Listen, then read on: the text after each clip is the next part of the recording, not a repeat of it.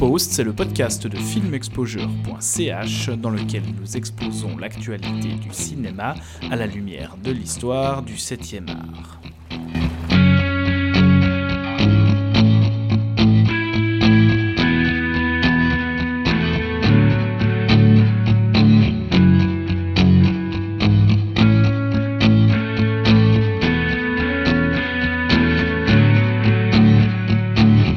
Dans un article fleuve publié il y a maintenant 6 ans, un fin analyste écrivait ceci. Ils ont cessé d'exister en tant que civilisation proprement dite depuis le milieu du XIe siècle et pourtant, les Vikings sont toujours vivants. Ils poursuivent en effet leur évolution dans les pages de nos livres, dans les cases de nos bandes dessinées, à travers nos sonorités renouvelées et sur nos écrans de toutes taille sur presque tous les continents. Alors que les studios Disney sérialisent au cinéma depuis 2011 les aventures d'un personnage directement inspiré du panthéon nordique et que les Vikings continuent d'alimenter les séries B comme les grandes fresques épiques et autres séries télévisées, revenons sur l'histoire des guerriers d'Odin au cinéma afin d'en relever les caractéristiques et d'essayer d'en comprendre la persistance. 6 ans après, à l'heure où Thor version Marvel a droit à un 4e film lui étant pleinement consacré, force est de constater que ses propos sont toujours d'actualité. Et pourtant, ce n'est pas la marvellerie qui nous a donné l'envie de consacrer un épisode au film de Viking, Odin nous en préserve. Non, si nous décidons de revenir sur cette civilisation et sa présence dans l'imaginaire cinématographique, c'est parce qu'avec son 3e film, l'américain Robert Eggers signe peut-être le film de Viking le plus marquant et le plus important depuis Valhalla Rising. Pour tenter de comprendre de quelle manière cette culture boréale a fasciné les cinéastes, de la grande fresque hollywoodienne de Richard Fleischer, Les Vikings sorti en 1958, à The Northman de Robert Eggers, en passant par Le 13e guerrier de John McTiernan sorti en 1999 et Valhalla Rising de Nicolas Winding Refn qui date de 2009. Pour remonter ce fleuve de la mythologie primordiale et nous intéresser aux manières de représenter les mythes vikings, la question du choc des spiritualités entre paganisme et christianisme ainsi que la notion de frontière, j'ai avec moi l'auteur des lignes que j'ai citées tout à l'heure, celui qui navigue entre l'Irlande celtique et l'Allemagne teutonique à la recherche de Thulé, j'ai nommé Alex Rallot. Salut Alex. Salut Thomas, je m'en approche. Tu t'en approches. Encore un peu au nord et tu y arriveras. Et tout droit venu du Niflheim, je suis également, comme d'habitude, accompagné de celui qui se prépare pour le Ragnarok sans relâche et qui ferait passer des guerriers berserk pour des enfants de cœur.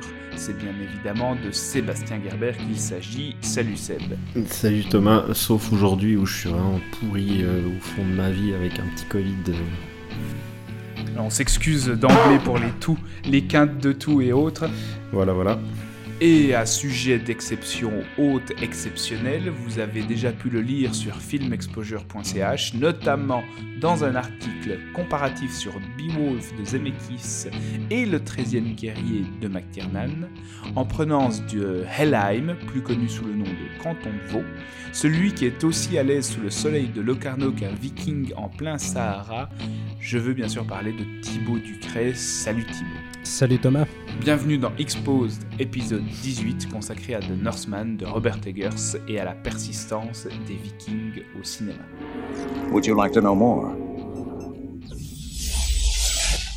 Bien, alors pour commencer, comme c'est la première fois que tu viens dans le podcast, Thibaut, peut-être que tu peux te présenter en 2 mots pour les personnes qui ne t'ont jamais entendu ici. Qui es-tu? D'où viens-tu? Et pourquoi viens-tu parler avec nous de ces 4 films? Oui, bah comme tu l'as dit en présentation, je viens tout droit du fin fond du canton de Vaud, en Suisse donc, et professionnellement, je travaille pour la Lanterne Magique et Passion Cinéma, donc là aussi je suis à cheval un peu entre 2 mondes, celui des enfants et des adultes, et j'écris de temps à autre, même si ça fait un petit moment maintenant, pour Film Exposure. Et notamment du coup sur Beowulf et le 13e guerrier, donc j'ai une petite affinité pour les Vikings, d'où ma présence ici. Et puis tu es aussi un habitué des podcasts, puisque tu es toi-même un des membres fondateurs d'un podcast roman consacré au cinéma qui s'appelle le Saloon. Aussi, bah évidemment, je n'osais pas mentionner la concurrence, mais du coup, merci de le faire Thomas. Nous sommes frères de sang. Bien, pour commencer, on va parler de Northman de Robert Eggers. Peut-être juste avant ça, préciser que sur filmexposure.ch, on trouve un article somme définitif, final sur la notion de viking au cinéma, qui a été publié, donc, comme je le disais tout à l'heure, par Alex il y a 6 ans maintenant. C'était un des premiers gros dossiers, c'est peut-être le plus gros dossier qu'on ait jamais publié, avec celui que tu avais écrit sur le voyage dans le temps. Sur le site, donc c'est un sujet... Putain, c'était à l'époque où j'avais du temps, bah, quoi. Putain, mais j'ai lu ça, mais, tu sais que je relisais ça avant, et je me disais, mais c'était quand même le bon vieux temps, presque, tu sais, peu de temps après les études, où t'as quand même encore un peu du temps libre, ouais, et puis tu peux écrire l'équivalent de la demi-mémoire universitaire gratuitement pour un site, sans te préoccuper de savoir s'il sera lu par 10 ou 300 personnes.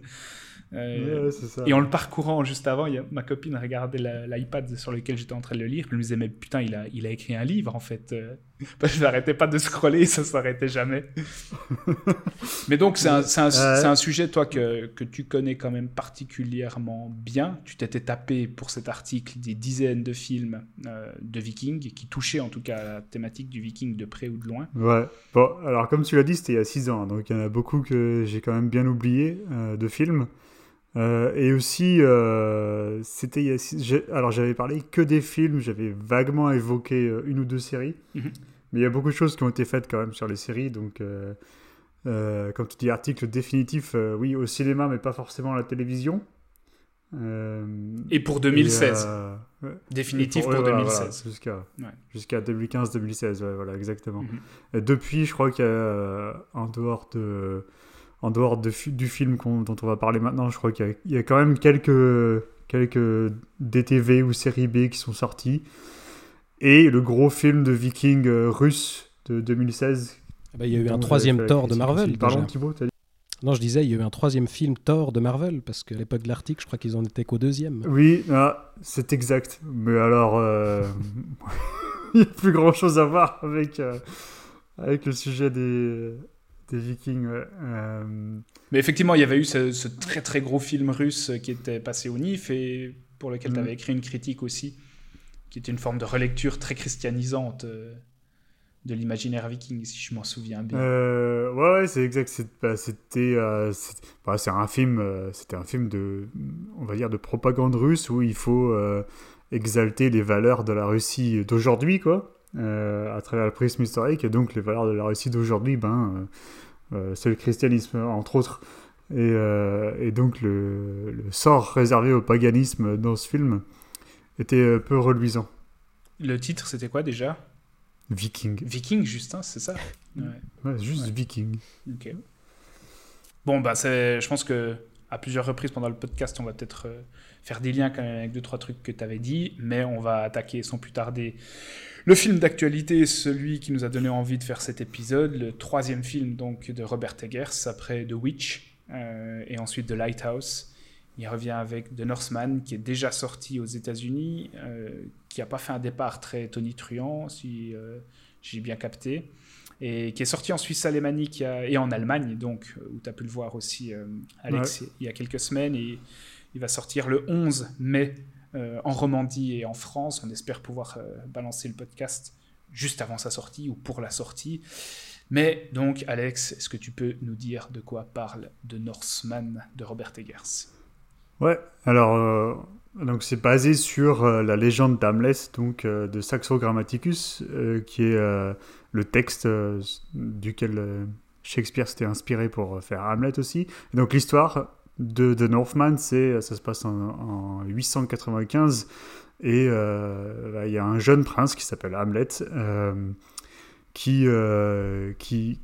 voit son père, le roi de son île, quoi, comme un héros, et son père, après lui va faire passer un espèce de rituel, une espèce de cérémonie initiatique, ouais, initiatique pour faire de lui un homme. Son père, donc, le roi, se fait tuer par une bande d'hommes masqués, et le jeune Hamlet découvre que c'est nul autre que son oncle Fjolnir, qui a commandité cet assassinat.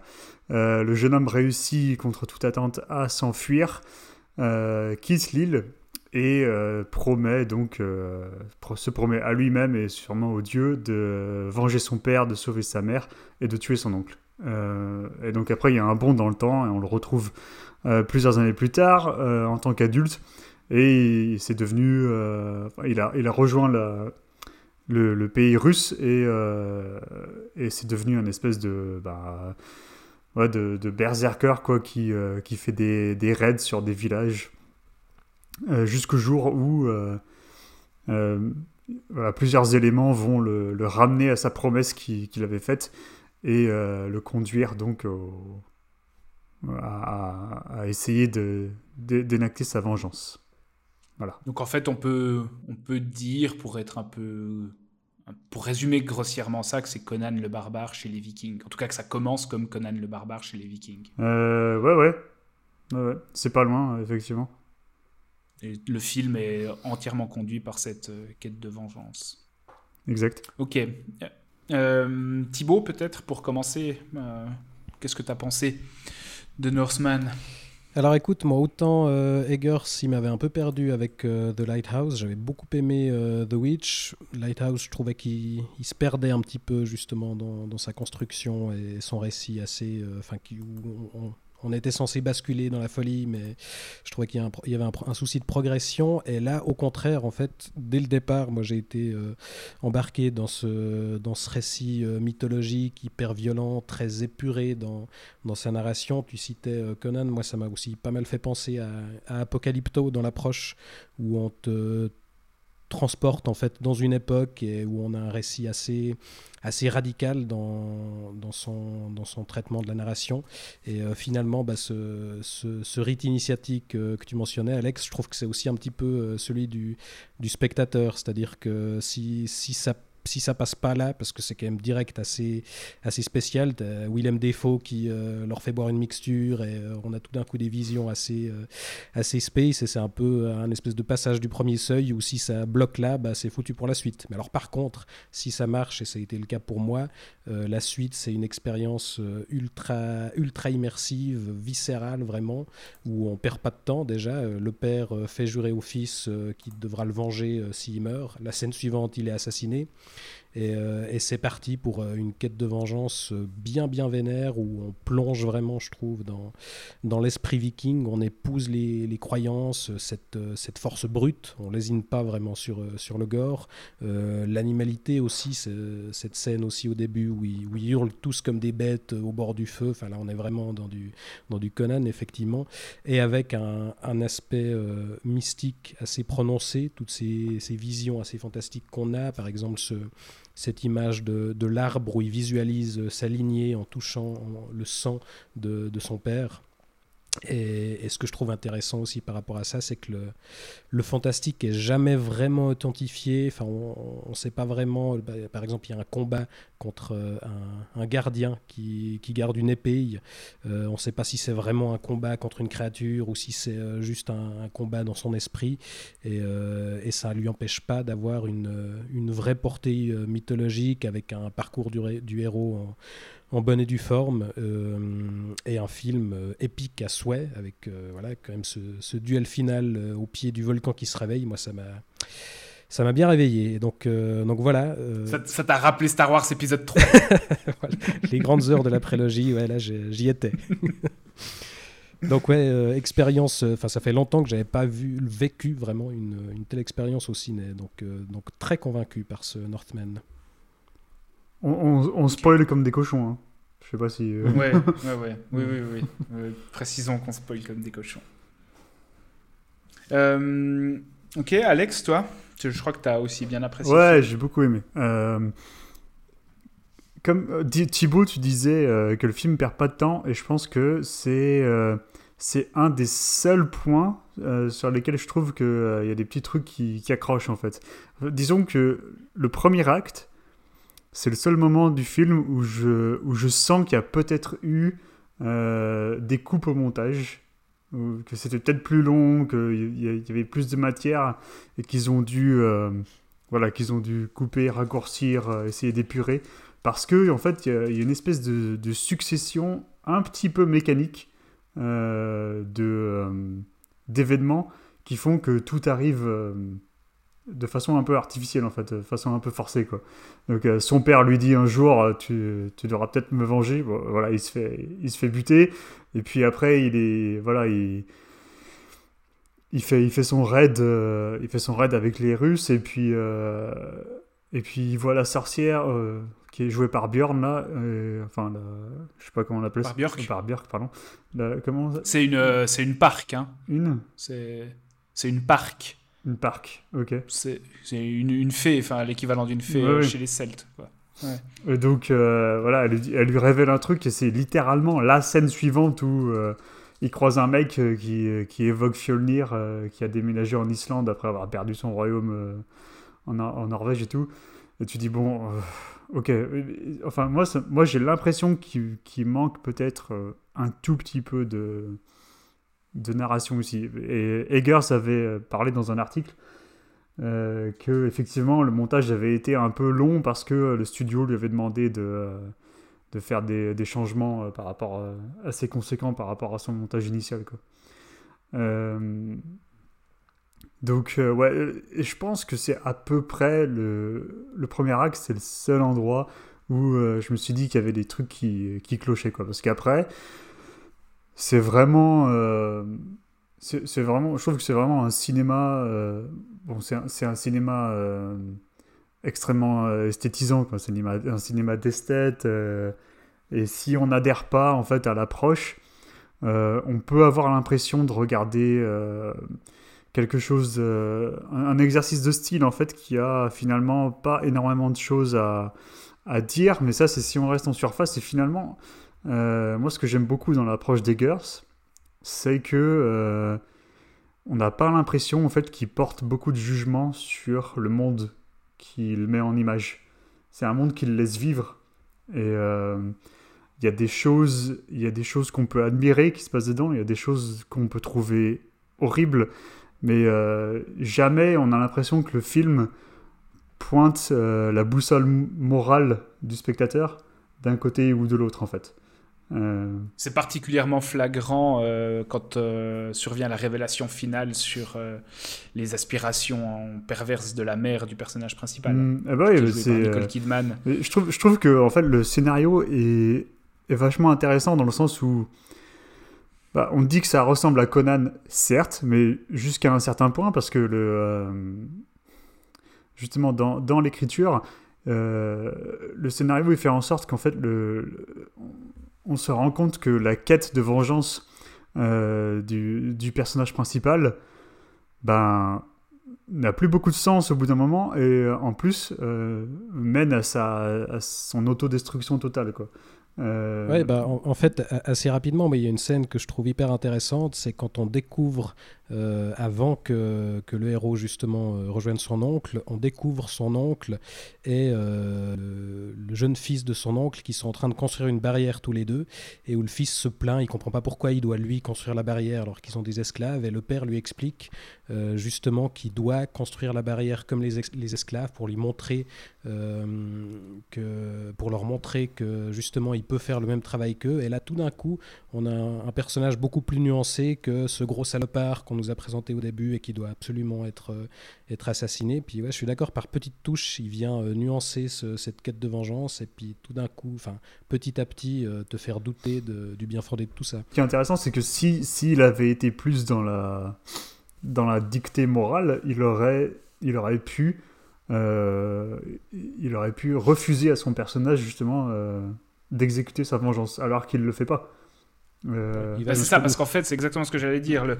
À un moment donné on apprend donc que le père joué par Itano, qui était peut-être en fait un vrai salopard, c'est ce que lui dit en tout cas sa mère, c'est non mais tu idéalises ton père, tu t'en fais un héros, mais c'était un trou de balle, et puis t'es né d'une union illégitime, enfin voilà, on a eu cet enfant parce que j'étais en gros une esclave sexuelle de ton père, donc ça désacralise totalement la figure du père qu'on pensait être intouchable jusque-là.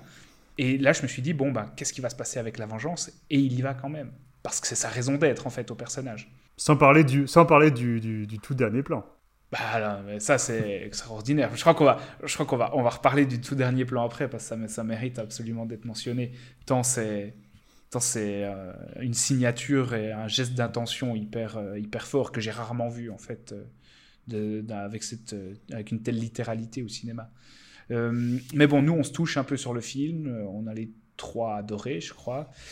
Par contre, il y en a un ici qui, je sais pas si c'est la fièvre. C'est possible, ouais, mais j'avais pas de fièvre à ce moment-là. Qui a un peu moins apprécié, c'est bon. Enfin, on en a pas encore parlé, plus que ça. Tu nous as juste dit que t'avais souffert pendant la projo. Oui, j'ai souffert. C'est peut-être un peu un grand mot, mais à la base, je suis déjà pas. Je crois en fait, c'est vraiment en voyant ce film-là que je réalise qu'il y a un truc dans le cinéma de ce type de Eggers qui fait que je croche pas vraiment. Aucun de ces deux films précédents m'a totalement enthousiasmé et là bah là ça a pas non plus marché totalement, même si je vois à chaque fois des qualités dans chacun de ces films là. J'aurais plein de choses positives à dire sur ce film. Maintenant, pourquoi est-ce que j'ai dit que j'ai souffert? Parce qu'en fait durant le film, j'ai l'impression que je sais pas si c'est justement dû à ces questions de montage où il a dû refaire des coupes ou des trucs imposés par le studio, ou alors si c'était vraiment sa volonté dès le départ, mais j'avais vraiment le sentiment de voir un film qui n'arrive pas à s'arrêter, qui n'arrive pas à prendre le temps de laisser souffler son récit, laisser souffler le spectateur, lui laisser le temps d'appréhender ce qui se passe, même si, alors voilà, il y a des moments où on est dans une urgence, etc., et ça se comprend, mais il y a un côté... un côté assez lourd, assez démonstratif, à vouloir tout le temps tout appuyer avec une musique tribale hyper massive, avec des effets sonores qui sont constamment en train de... Alors bon, en plus je dois quand même préciser que le projectionniste dans mon ciné avait complètement déconné, et je crois que j'ai rarement fait une séance avec un volume aussi élevé. Je pense que le projectionniste était tellement heureux de passer ce film qu'il a décidé qu'il allait foutre le volume au max. Mais du coup, j'avais vraiment l'impression d'avoir un... Enfin, c'était vrai, il y avait vraiment un truc d'agression où le film, il rentre dans la tronche non-stop avec ces personnages qui n'arrivent pas à s'exprimer autrement qu'en hurlant tout le temps des espèces de machins hyper posés, hyper... en faisant vraiment des phrases un peu grandiloquentes, etc. Et ce qui fait que même si, potentiellement, c'est plein d'éléments qui, en soi, pourraient vraiment me plaire ou me faire ressentir un truc assez fort, le fait que tout soit comme ça, compacté, collé, et qu'il n'y ait pas vraiment de respiration... au bout d'un moment j'ai décroché, j'en ai ras le bol. Mais alors, j'avais envie que ça se termine. Quelle différence fais peut-être entre, parce que Thibaut tu parlais avant de Apocalypto de Mel Gibson, ouais. Quelle différence tu ferais entre les deux films? Est-ce que c'est le fait que, parce que dans Apocalypto le rythme est aussi extrêmement soutenu, il n'y a pas une seconde de respiration, mais est-ce que c'est le fait de rajouter tout le temps des couches sur le côté Je pense que Apocalypto a déjà pour lui d'être un film qui, même si, comme tu dis, le film est hyper rythmé et que ça s'arrête quasiment jamais et que ça nous prend vraiment à la gorge avec cette course-poursuite quasi incessante. Je trouve qu'il y a deux choses. D'une part, Mel Gibson, dans ce film-là, d'autant plus, je trouve que c'est vraiment pour moi, c'est vraiment le film qu'il a le mieux réussi un peu à tous les niveaux. Mais je pense que c'est le film où sa réalisation est la plus aérienne, est la plus légère en fait. où il arrive vraiment à donner de l'ampleur à quasiment toutes les séquences, où malgré le côté stressant et hyper nerveux et violent de la situation, il arrive quand même toujours à prendre la hauteur, à nous permettre, à permettre aux spectateurs de respirer un moment, ce qui est une option qui n'est pas donnée à son personnage. Là, Eggers, peut-être que lui, il a vraiment pris le parti pris de nous mettre, de nous coller dans les basques de son personnage et du coup de nous faire vraiment ressentir la situation avec lui.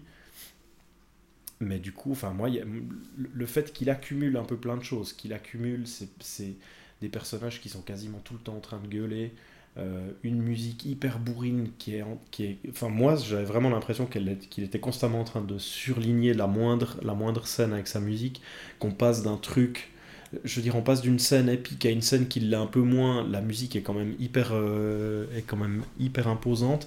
Et d'ailleurs c'est marrant parce que pour préparer le podcast, là j'ai regardé 2-3 bricoles, des interviews, des extraits de making of, des machins comme ça. Et il y a une petite vidéo où il décrypte un peu des scènes qu'ils ont fait avec son acteur, avec Alexander Skarsgård, où il décrypte notamment la scène, qui est d'ailleurs hyper belle, hein. C'est vraiment un des moments que j'ai adoré, c'est ce plan qui commence sur le bord de la rivière, avec des buissons de chaque côté, et des fleurs au premier plan. On voit un premier bateau qui passe au loin, sur la rivière, et après il y a un deuxième bateau qui apparaît. La caméra s'approche vraiment, elle avance en ligne droite sur le bateau, et d'un seul coup elle opère un virage à 90 degrés, et là la caméra elle se retrouve embarquée sur le bateau et on se retrouve avec les personnages qui rament, tous les Vikings qui sont en train de ramer. Un peu le même genre de mouvement qu'on a au tout début avec le corbeau qui arrive au premier plan et la caméra qui le suit. Ouais. C'est ça. Mais là, cette scène-là, en fait, ça représente assez typiquement le genre de truc qui, sur la durée, m'a posé problème, c'est que ça commence...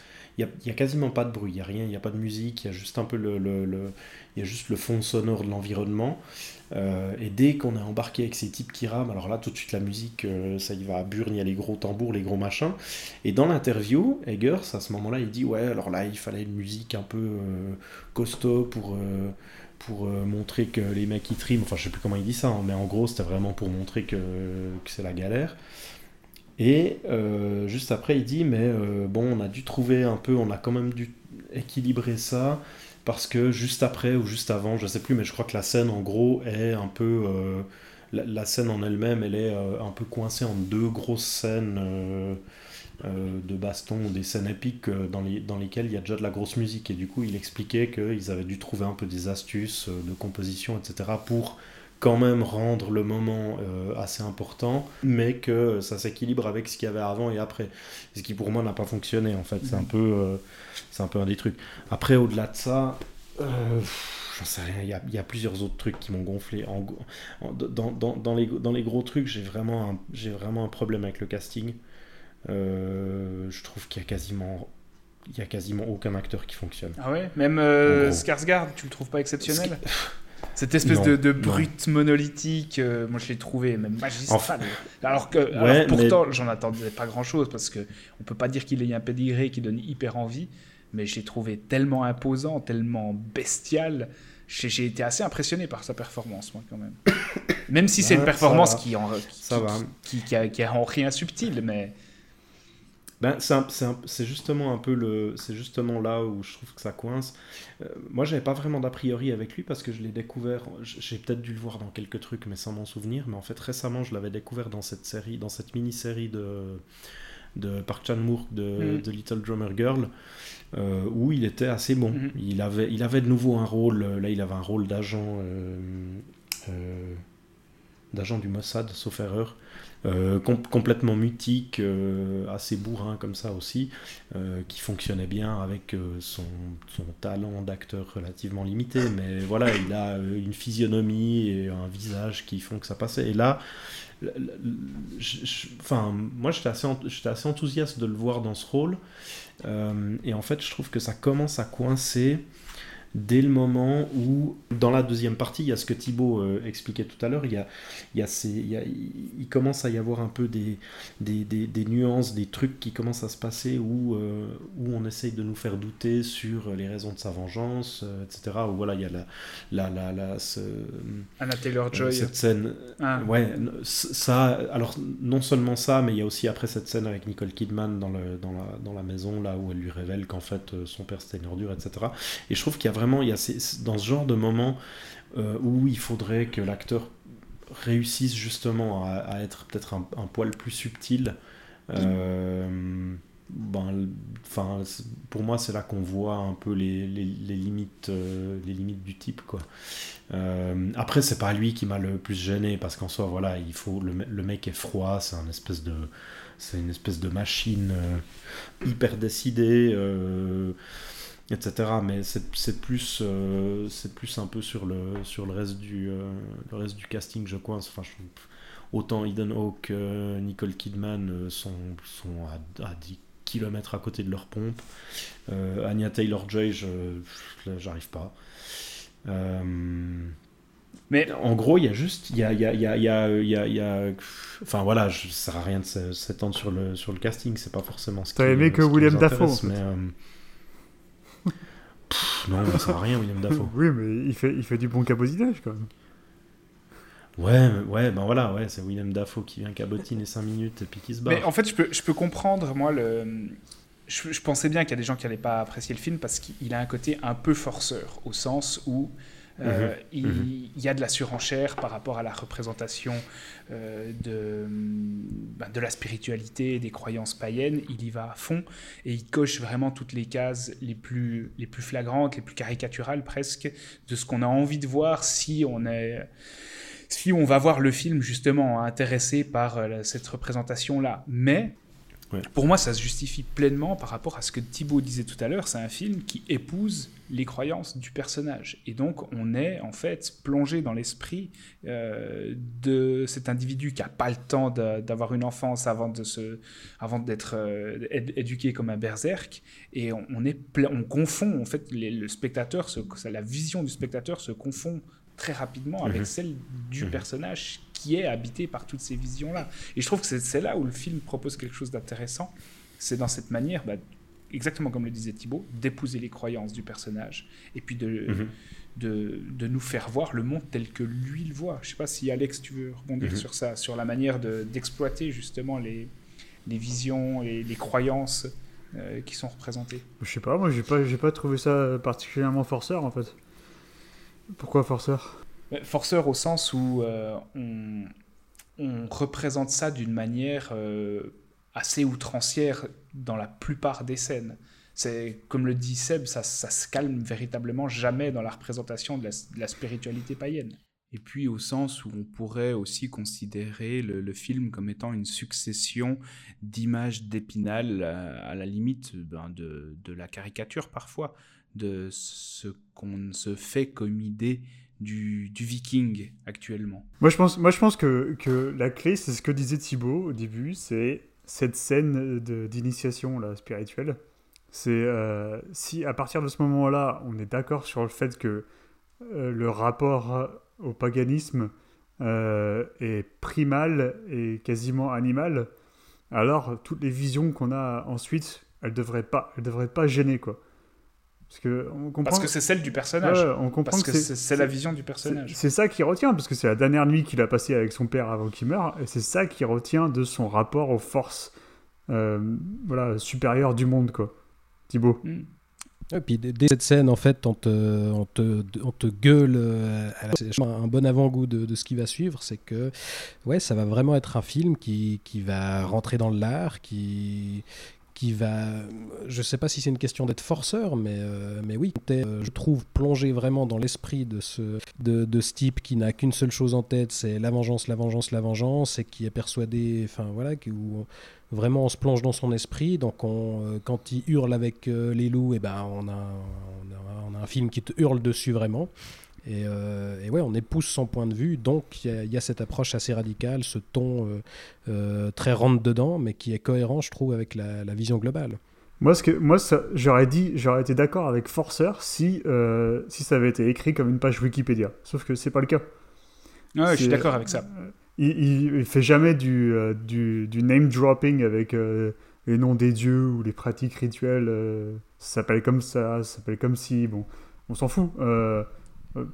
Tout est naturel en fait. C'est pas un espèce de guide à travers cette religion. Et ce serait forceur aussi, je trouve, si c'était un peu racoleur aussi. Là, ce que je trouve intéressant aussi, et ce qui est un peu casse-gueule, c'est que les portes d'entrée sont assez rares. Passer justement cette introduction, je me répète, mais si tu passes pas le début, c'est foutu. Il laisse assez peu de... Il n'essaye pas justement à tout prix d'embarquer son spectateur et de le prendre par la main et de lui dire on va te faire découvrir l'univers des Vikings, tout ça. Soit tu nous suis dès le départ et t'embarques dans ce truc hyper viscéral, soit t'es complètement mis de côté. Après, comme on disait tout à l'heure, tu t'évoquais la scène du combat contre le gardien de l'épée. Putain, cette scène, c'est exceptionnel. Ah oui, elle est exceptionnelle. Superbe. Ouais, elle est superbe. Mais justement, la fin de cette scène, elle rouvre un peu une porte dans le sens où elle te dit... Tu t'arrives pas à adhérer à tout ça, t'inquiète pas, peut-être que c'est juste dans son esprit. Mais peut-être pas. Mais là aussi, c'est fait de manière subtile. Ouais, cette hésitation, cette ambiguïté, elle est faite de manière subtile. Ça permet aussi de ne pas laisser tout le monde sur le carreau. Et je pense que tu peux rattraper le train en marche à ce moment-là. Si tu n'as pas adhéré à ce qui est venu avant, tu peux dire « Ah, ok, c'est peut-être pas à prendre littéralement. » C'est une très belle proposition de métatextualité qui ne devient pas c'est pas de la métatextualité de petit malin. C'est sellement le montage qui t'introduit cette ambiguïté. Je trouve ça hyper bien. Autour d'un mouvement de caméra si je me souviens bien. Ouais. En plus, il y a pas de coupe il me semble. Ouais. Enfin, il y a une coupe numériquement cachée quoi. Juste avant, peu de temps avant la projection, je venais de terminer Elden Ring, le dernier jeu de From Software. J'y ai joué pendant plus de 110 heures. Et tout à coup, j'avais l'impression de me retrouver exactement dans le jeu. Parce que je pense... ça ne me surprendrait pas que Eggers ait joué à quelques jeux de From Software, Dark Souls ou Elden Ring. Mais bon, Dark Souls plutôt, vu la chronologie. Parce qu'on est vraiment exactement dans la même atmosphère à ce moment-là.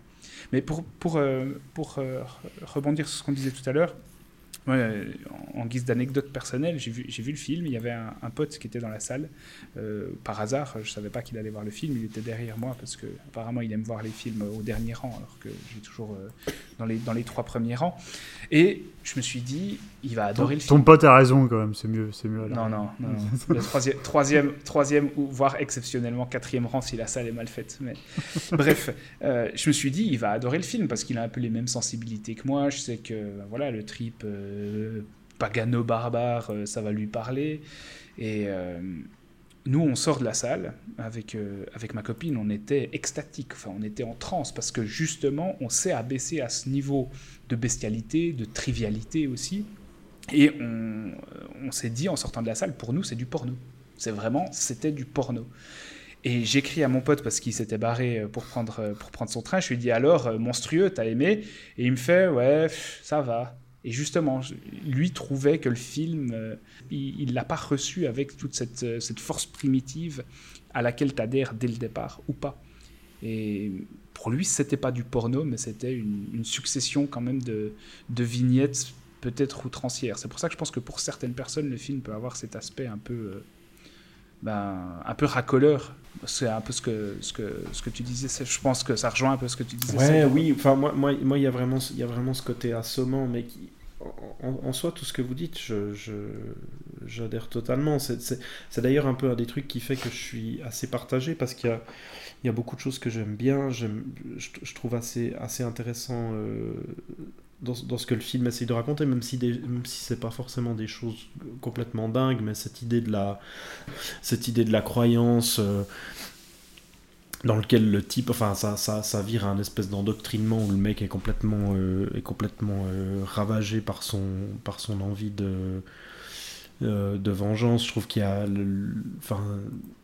Eggers raconte des choses assez pertinentes là autour. D'ailleurs c'est intéressant parce qu'il y a même si le film ne fait quasiment pas mention du christianisme, sauf durant cette petite scène où je sais plus, là il y a le truc avec c'était quoi déjà, il y a un moment où il parle, enfin bref on s'en fout, mais en gros c'est intéressant parce que le film c'est le moment où le christianisme est évoqué, c'est quand le personnage principal commence à se venger dans le village de son oncle, et il y a apparemment des esclaves qui sont des travailleurs qui sont là et qui sont des chrétiens, et il leur jette la faute en leur disant c'est la faute des chrétiens. Ce qui est en train de se passer, c'est une malédiction. Ce qui est intéressant, c'est que justement, là, t'as cette mention assez rapide du christianisme par rapport à la scène où ils ont retrouvé je ne sais plus qui a été complètement massacré, mis en pièces et reconstruit sur un mur. Là, d'ailleurs, c'est assez amusant comme image. Mais ce qui est intéressant, c'est qu'il y a vraiment tout ce côté...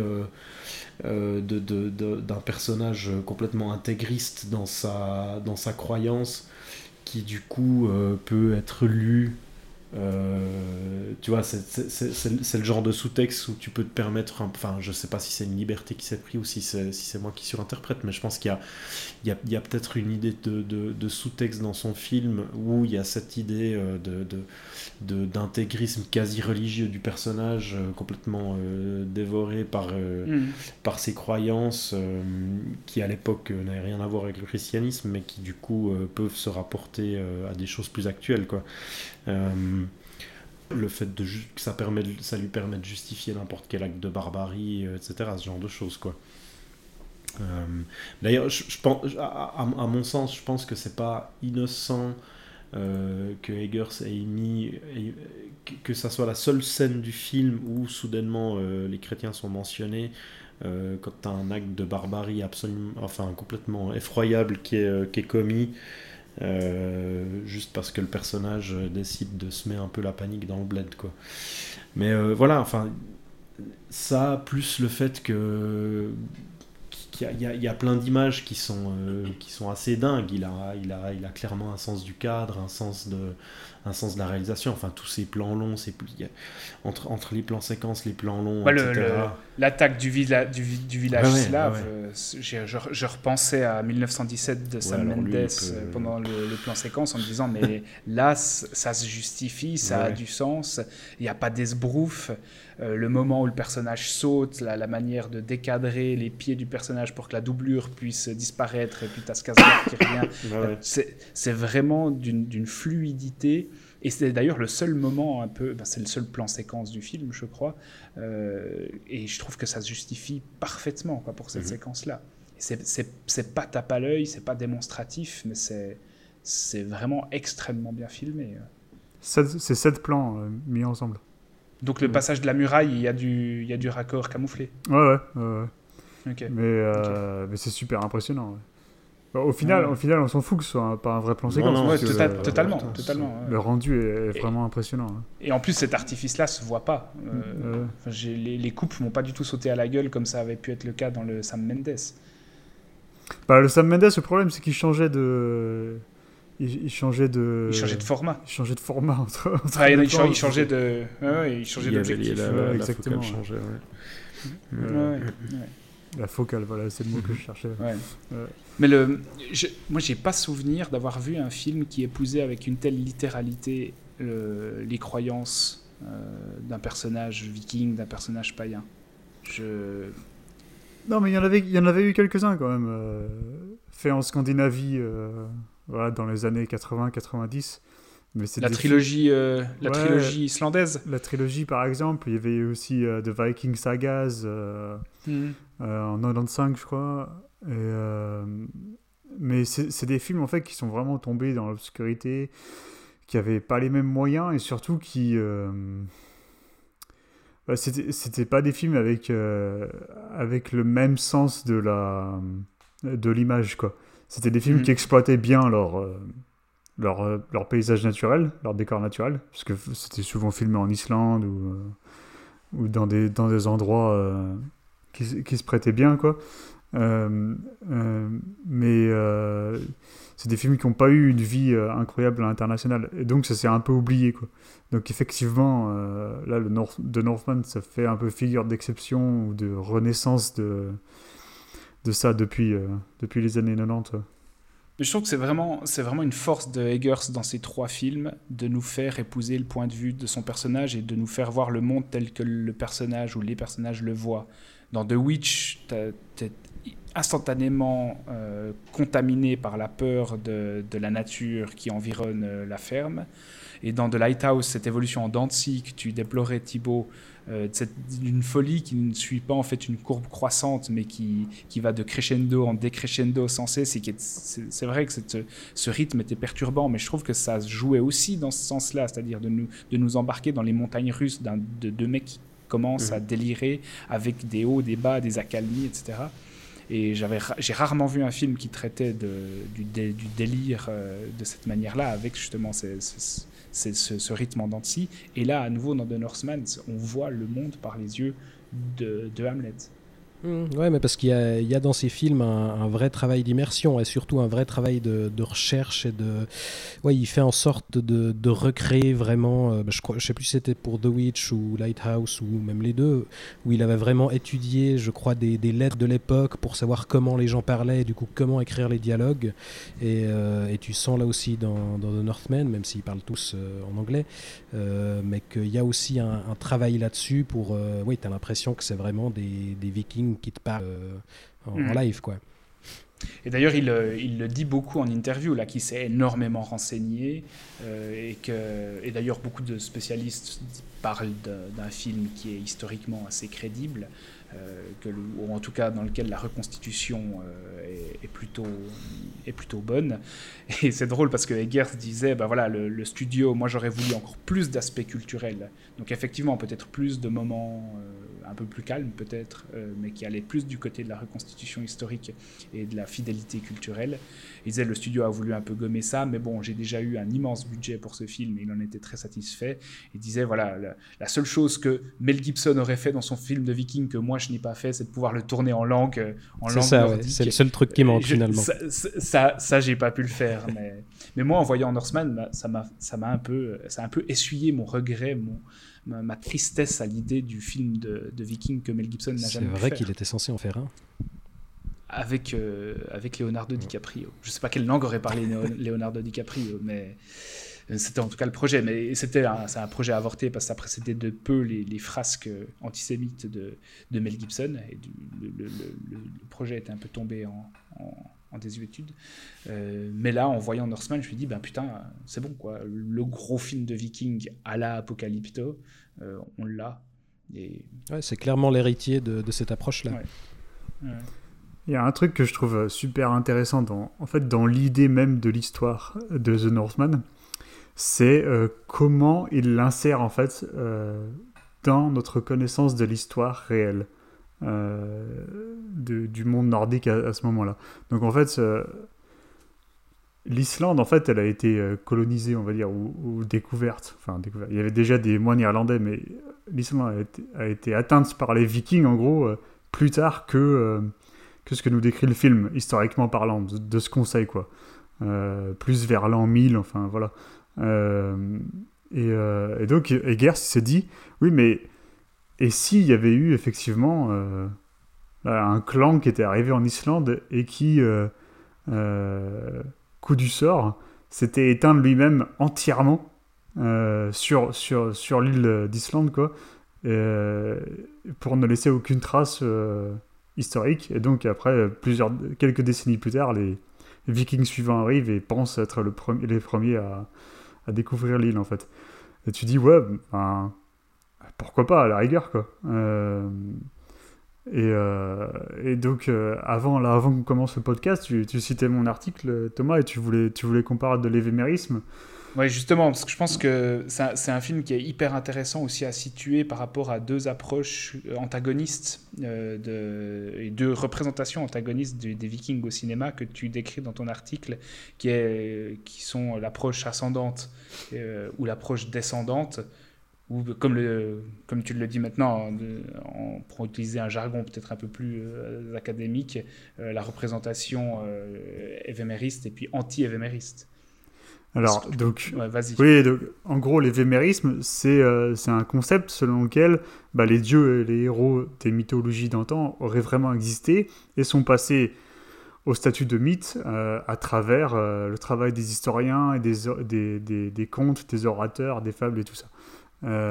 Et donc, il y a des films enfin, il y a des œuvres, peu importe si c'est un film ou un livre, il y a des œuvres qui adoptent une approche évémériste et qui se disent, eh ben, ces figures-là ont vraiment existé et maintenant on va raconter leurs aventures, quoi, leurs exploits. Et après, il y a des films qui vont dans le sens inverse et qui prennent des personnes, des humains qui sont ni des héros mythologiques ni des dieux et qui racontent leur histoire et qui, à travers leurs actions, vont rentrer dans le mythe en fait, culturel. Et c'est exactement ce qui se passe dans The Northman. C'est l'approche ascendante donc, qui part de la trivialité pour aller vers le mythe. Et justement, le fait qu'il le situe ainsi dans cette espèce de... C'est comme s'il y avait un angle mort dans l'histoire où il a su insérer son aventure et on se dit, c'est en fait... Enfin, ça pourrait s'être passé comme ça, quoi. Ça pourrait avoir été crédible. Ouais, c'est exactement ça. Un film qui s'inscrirait dans une forme d'angle mort de l'histoire pour proposer une version quasi fantasmée d'un possible historique. Est-ce qu'on profite de cette analyse très savante pour conclure sur The Northman de Eggers ou est-ce que vous avez encore des choses à ajouter ? Il y avait un truc qui m'avait bien plu, moi, c'est qu'on en parlait un peu plus tôt, mais c'était le traitement en fait de sa vengeance. Et donc, il y a des moments où sa vengeance, Eggers, il l'autorise à être cathartique, et d'autres où il en fait quelque chose de complètement phagocyté. Par exemple, juste après les révélations de sa mère, Hamlet, il passe à côté de son demi-frère. Et il le bute, alors qu'il est mort, qu'il est en train de dormir. Il prend son épée, il le transperce alors qu'il est en train de dormir. Alors que c'était un personnage qui avait été construit dans le récit comme un adversaire potentiel. Quoi, comme une étape importante. Oui, comme une étape avant d'arriver à son oncle. Quoi. Mm. Et là, tu le vois faire ça et tu te dis, putain, mais c'est un enculé en fait. Enfin, il n'y a aucun honneur, à faire ce qu'il a fait. Quoi. Le mec, il était en train de dormir, littéralement. Et il le transperce avec son épée. Et tu dis, ah ouais... Donc en fait, à ce moment-là, il transforme la vengeance en quelque chose qui a aucune portée, qui a plus aucun sens. Mais c'est quelque chose d'assez opportuniste. En tout cas, sa réalisation est opportuniste. Ouais, mais ça désacralise complètement son acte de vengeance alors que l'acte de vengeance était porté au nu, par exemple, dans des films comme Conan. Mm. Mais est-ce que là, ce serait pas justement le... Enfin, ça c'est peut-être le petit contrepoint moral du réalisateur pour quand même souligner enfin, le fait que le type est perdu, quoi. Mais totalement. Mais totalement. Mais le film ne nous dit pas que sa vengeance est honorable ou qu'elle est souhaitable, et il ne nous dit pas non plus qu'elle ne l'est pas. C'est un personnage qui est totalement tiraillé entre réaliser sa vengeance et se perdre totalement soi-même, ou partir avec sa nouvelle femme, quoi, et voir la naissance de sa dynastie. Et c'est sous-entendu que c'est peut-être... que sa fille sera peut-être une des reines historiques, Olga de Kiev, je crois, un truc comme ça, qu'on connaît dans les livres d'histoire. Et voilà, le film lui laisse au personnage le choix, et il fait le choix d'aller réaliser sa vengeance. Et jusqu'au bout, en fait, le film entretient cette espèce de... Je trouve que c'est une espèce d'impartialité morale, en fait. Parce que le mec... parce que le duel final, après qu'il a massacré sa propre mère et son jeune frère, t'es pas forcément... Enfin, tu sais pas exactement pour qui tu tiens, quoi. C'est sûr, mais... Parce qu'il a réussi à nuancer son adversaire aussi. Mais c'est là qu'arrive le plan final, quoi. Alors que si Eggers avait été moraliste, il aurait refusé ce plan au personnage, je pense, franchement. Alors que là, il ouvre les portes du Valhalla. Et justement, moi, ce qui m'intéresse, c'est de savoir comment comprendre, dans une approche qu'on peut décrire anti-évémériste, donc ascendante, on parle de personnage trivial, humain, fait de chair et d'os, et qui va ensuite inspirer des récits. Et comment interpréter justement la place hyper importante qu'il accorde quand même à des visions qui sont littérales, qui sont des représentations au premier degré, des figures divines ou des figures de la cosmogonie païenne, comme notamment cette Valkyrie qui l'emmène au Valhalla à la fin. Non, mais ça vient uniquement du fait qu'on est face à un film à la première personne, quoi. C'est toute la narration est dévouée à s'immerger dans le personnage d'Hamlet. Même quand il est mort. Bah, même quand il est aux portes de la mort, oui. Bah, tu vois tout à travers ses yeux, donc tu sais pas s'il a vraiment vu Björk dans cette cabane, tu sais pas s'il a vraiment affronté ce chevalier fantastique pour obtenir l'épée, et tu sais pas si au moment de mourir, bah, il accède vraiment là, ou si c'est juste une dernière vision avant qu'il n'y ait plus rien. Ouais. Non, mais ce dernier plan, j'ai trouvé ça osé et j'ai trouvé ça magnifique. Alors moi, j'avais un peu l'impression de regarder un clip d'Epica. Mais ça... Non, mais cela dit, à part ça, par rapport à ce que vous dites... C'est un meilleur dernier plan que celui du Refn, quand même. Ouais, mais c'est pas le dernier plan, là, dans le Refn. Celui que vous avez envoyé, qui est absolument dégueulasse. Heureusement. Mais... Non, bah pour moi, ça rejoint ce que je disais tout à l'heure, là, le fait qu'on voit tout à travers ses yeux jusqu'à sa propre mort, c'est qu'on rentre vraiment dans l'esprit d'un intégriste, quoi, qui a totalement épousé les croyances du monde dans lequel il vit et qui vit et meurt pour ça, quoi. Ah, tu peux faire à peu près la même chose avec un djihadiste, ou un état 1. Ouais, ou un fanatique chrétien. Donc c'est en ça que je trouve... Ça, c'est un des trucs qui m'avait interpellé, où je pense qu'il y a quand même... Il y a cette résonance actuelle qui est vraiment pas... Enfin, c'est pas un truc qui cherche à appuyer, il va pas nous faire du pied pour mettre ça en avant, mais je pense qu'il y a cette résonance actuelle qui est assez intéressante dans le film, quoi. C'est un des trucs qui m'a interpellé, que j'ai bien aimé, quoi. Même si esthétiquement ces visions mystiques m'ont pas toutes ultra convaincu, il y a quand même j'aime bien cette idée quand même de représenter ce monde mental, quoi, du personnage. Mais c'est ça, moi j'adore le cinéma quand il croit au monde qu'il décrit, et puis là, cette littéralité, c'est jouissif, sans aucune distance cynique, c'est quelque chose de pratiquement inespéré dans la production américaine actuelle, d'adopter point-là une littéralité dans la représentation spirituelle, mythologique, mystique du monde. Il croit à son univers, il croit à son film, en fait, à sa représentation, comme le personnage croit en ses croyances, et ça donne des visions, mais qui sont transcendantes. Pour moi, la transcendance par l'image, par le cinéma, c'est ça. Mais d'ailleurs, il semblerait, je sais pas à quel point ça l'a été, et puis quel est le degré de collaboration, mais il semblerait qu'il y ait quand même eu pas mal d'allers-retours, d'échanges, etc., entre lui et Skarsgård, en fait, pour construire le... Ouais. Pour construire le film, parce que par exemple toute la partie slave en terre russe là, en fait c'est une proposition de Skarsgård, parce que il semblerait que le film à la base, enfin il voulait le faire partir dans un truc assez standard, resté en Scandinavie,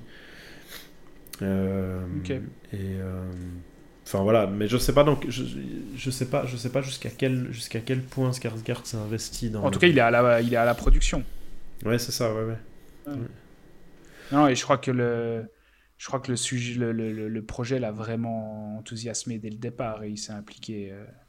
Alors je sais pas s'il a dit prothèse pour ses abdos, parce que s'il a gonflé à ce point-là, Non, je crois qu'il s'est entraîné comme un animal. Non, mais alors c'est vraiment comme un animal, parce que la scène où il est à poil quand il vient de coucher avec Anna Taylor-Joy la première fois, c'est une brute, quoi. Je me suis dit, non, mais là, c'est pas possible, il a des faux abdos, il y a une prothèse. T'es jaloux, c'est tout. J'étais sûr que t'allais dire ça. Ouais, bon, un film... film radical, film pour lequel, je pense que Thibaut, en fait, t'as parfaitement résumé ça dès le départ. On aurait pu s'arrêter là. Pourtant, on a fait une heure après. En disant que c'est un film dans lequel, à un moment donné, il faut entrer au même moment que le personnage principal, en fait, est initié à l'univers qui l'attend et au monde spirituel qui sera le sien. À ce moment-là, soit t'épouses son regard et tu jubiles de ses visions, parce que il n'y a plus aucune distance entre ses yeux et les tiens, ou alors tu peux éventuellement effectivement rester en retrait et être gavé à un moment donné de cette radicalité, de cette surenchère dans ces visions-là. Mais comme on a encore d'autres films dont on doit parler, je vous propose qu'on en reste là pour le meilleur film de l'année et qu'on passe... t'as pas encore tout vu. Non, j'ai pas encore tout vu. Non. Tu dis ça parce que t'as vu le film des Daniels, toi. Attends, il y a ça, il y a le Rajamouli aussi. T'as pas encore tout vu. J'ai pas vu le Rajamouli. Ouais. Mais tu vois, le Rajamouli, même si le Rajamouli a une approche peut-être similaire dans sa manière d'épouser les regards de ses personnages, je pense quand même que ce qui est filmé dans The Northman me parlera plus. Ouais, mais ok, mais cinématographiquement, t'auras à manger aussi. Ok. Je me réjouis. Sur une échelle de 1 à Bahubali. Bahubali. Mais on fera un jour un podcast sur Rajamouli. Promis. Il faut. Donc on va parler maintenant du film de Richard Fleischer, de Viking. Donc après la brutalité et l'ennui, c'est ça, Seb. Film sorti en 1958 avec un casting qui... pour l'époque, était un casting assez impressionnant, puisqu'on y retrouvait Kirk Douglas et Tony Curtis dans les deux rôles principaux. Super production hollywoodienne, classique. De quoi ça nous parle, Seb ? Alors, je suis un peu fatigué, je vais vous lire le résumé halluciné, ce sera plus simple. D'autant plus que j'ai déjà quasiment oublié le film, tellement je me suis emmerdé.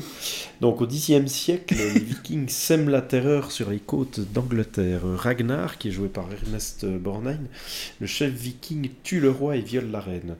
Cette dernière donne naissance à Eric, donc Tony Curtis, qui sera capturé par les Vikings et élevé comme esclave. Devenu adulte, il va affronter Einar, qui est joué par Kirk Douglas, le fils de Ragnar, et il le défigure en lançant contre lui son faucon, ce qui donnera une très belle postiche en carton plastique sur la tronche à Kirk Douglas. Quelque temps plus tard, Morgana, qui est jouée par Janet Leigh, la future reine d'Angleterre, est enlevée par Einar qui cherche à la séduire, donc par Kirk Douglas donc, mais elle tombera amoureuse d'Eric, le sympathique et beau Tony Curtis. Donc voilà, en gros, c'est un peu comme Thomas, tu l'as écrit, je sais plus où j'ai lu ça, là t'as écrit, en gros c'est un peu les feux de l'amour chez les Vikings,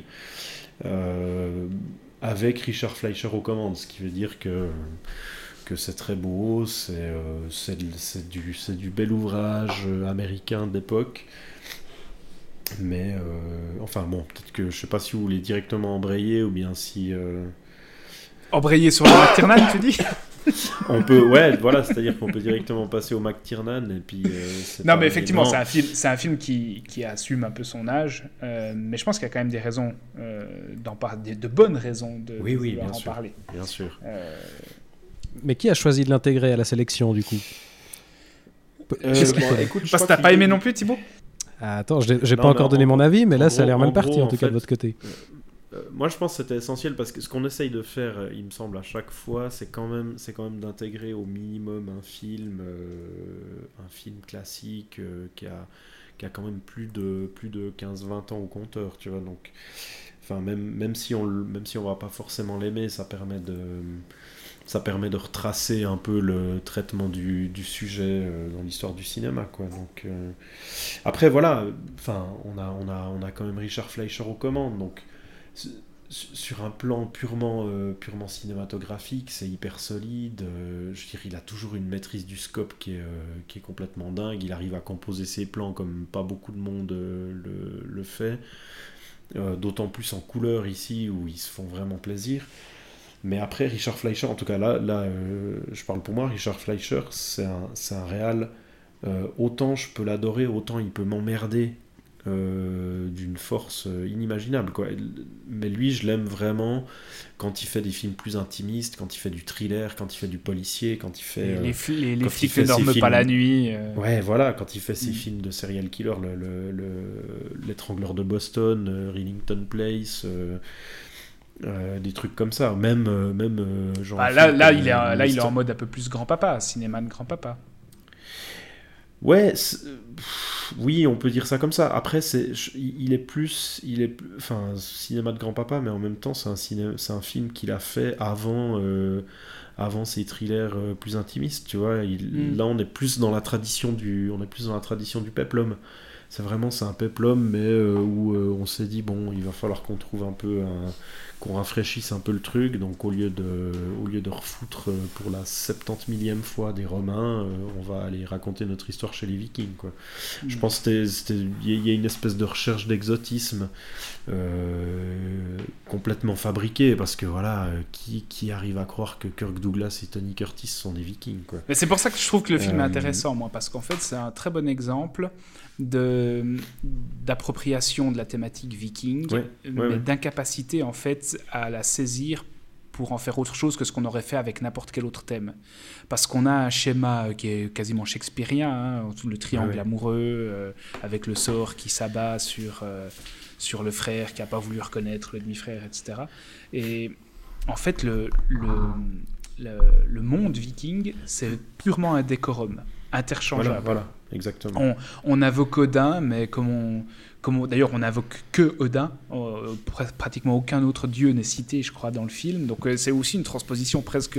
Mais on l'invoque bien, par contre. On l'invoque bien, parce que c'est. Dans le final, là, il gueule, Odin. Par Odin, il faut entendre Dieu, tout simplement. Parce que c'est une transposition 1 et à 1 des croyances américaines de la fin des années 50. Donc, c'est aussi un film avec une morale qui est très proche d'une morale judéo-chrétienne. Et là, ça tranche radicalement avec le film de Eggers. C'est aussi pour ça, je trouve que c'est important de parler de ce film-là, pour montrer l'évolution.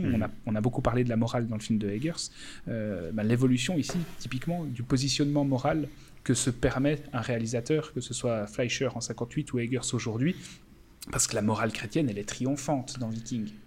En tout cas, elle est sauve.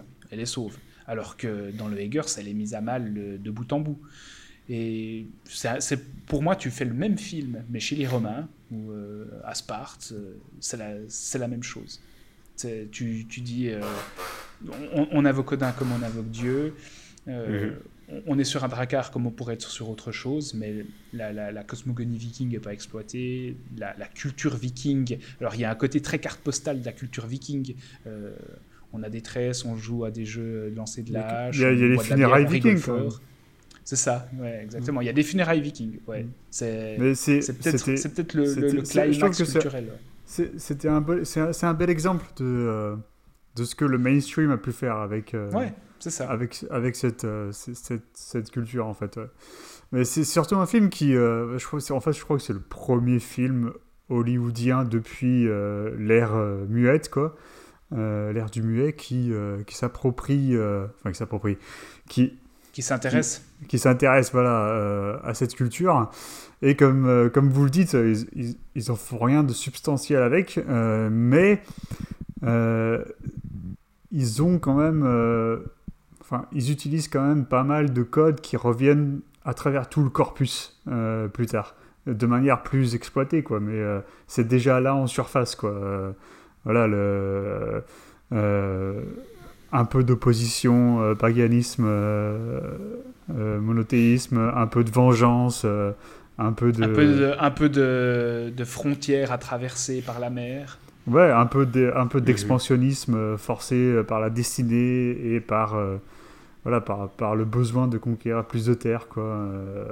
Voilà. Ouais, t'as aussi quelques éléments sur les croyances, cette idée de la nécessité de mourir au combat, avec le personnage de Ragnar qui finit par justement réclamer des armes pour se défendre quand il est mis à mort. Ou même réclamer les armes, même plus pour se défendre, mais juste pour mourir. Enfin, pour mourir, l'épée à la main, oui. Ouais. C'est ça. Et d'ailleurs, ce Ragnar Lodbrok, c'est aussi Enfin, je crois que c'est ça son nom, Lodbrok. C'est aussi un personnage assez emblématique de la mythologie viking. Je crois, j'ai pas vu la série, mais je crois que c'est lui aussi qui est au cœur de la série viking actuellement. Alors, plus actuellement, mais dans les premières saisons. Plus actuellement, d'accord. Je pense que c'est un film à voir. Ça donne une bonne idée de ce que pensaient, de la manière dont pensaient les studios hollywoodiens à l'époque quand il s'agissait d'offrir une aventure comme disait Seb un peu exotique, ouais. Et voilà, ils reprennent des en fait c'est des trucs, c'est quand même un film qui a aidé à solidifier dans l'inconscient culturel quelques éléments qu'on rapproche des Vikings, quoi. Les funérailles sur le drakkar en flammes, voilà, ce genre de truc, carte postale comme tu disais. Et qui a aidé à faire comprendre que c'était potentiellement spectaculaire, que c'était potentiellement un univers spectaculaire.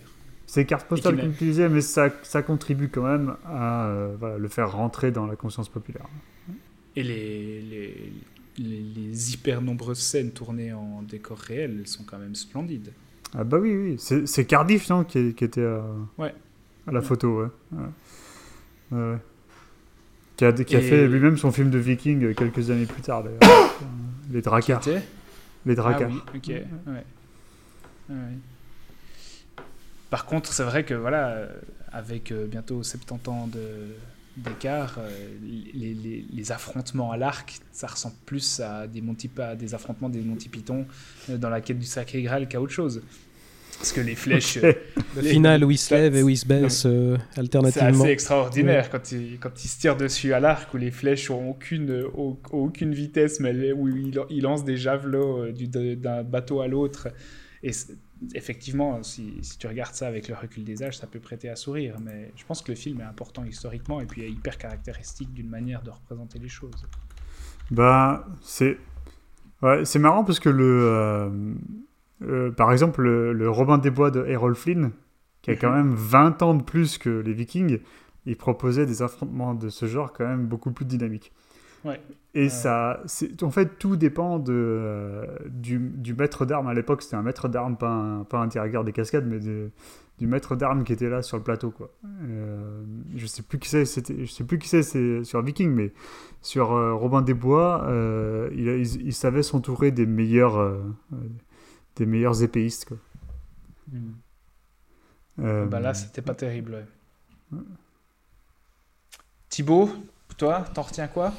Je vais pas être beaucoup plus positif. Non, je trouve que, enfin, je trouvais intéressant que tu le compares à un péplum. Enfin, moi, j'avais vraiment l'impression de voir un péplum un peu standard, comme on pouvait en avoir à l'époque. D'ailleurs, c'est rigolo qu'il y ait Kirk Douglas et Tony Curtis. Je crois que c'est pré-Spartacus, par contre, hein, sauf erreur. 2 ans avant, Spartacus, c'est 60. Avant, ouais. Ouais. Mais oui, on a un film d'aventure assez basique, où on a des grosses ficelles scénaristiques, mais qui fonctionnent dans l'absolu, je trouve, cette histoire de rivalité entre les frères qui s'ignorent jusqu'à la fin, qui sont ennemis, qui seront finalement alliés de fortune à la fin, mais comme ils aiment la même femme, ils vont finir par devoir se battre en duel jusqu'à la mort. Et voilà, c'est classique, mais ça fait son petit effet, je trouve. Puis il y a 2-3 scènes que je trouve sympas dans le final, l'escalade du pont-levis par Kirk Douglas qui s'accroche aux haches qui ont été lancées par ses camarades, ou la prise du château par les Vikings qui se jettent sur les soldats en gueulant Odin de tous les côtés. Alors effectivement, on est très très loin de la brutalité et de la radicalité du film d'Eggers, mais voilà, c'est un peu mou du genou, mais je trouve que ça se regarde. Le film n'est pas non plus hyper tendre à l'égard des chrétiens, parce que les chrétiens ne sont pas représentés non plus d'une manière forcément plus positive que les Vikings, païens. Non, bah là, le méchant est un chrétien, en soi. Ouais, d'ailleurs, c'est marrant, il y a quelques scènes, je me souviens plus des détails, mais il y a quelques scènes où il est repris par je ne sais plus qui, par rapport à ses croyances, justement, où il veut faire... il veut torturer ou tuer X personnes et on lui rappelle que non, en tant que chrétien, ça se fait pas vraiment. Quand il les jette aux chiens loups, là, on ne sait pas trop si c'est des loups ou des chiens. Mm-hmm.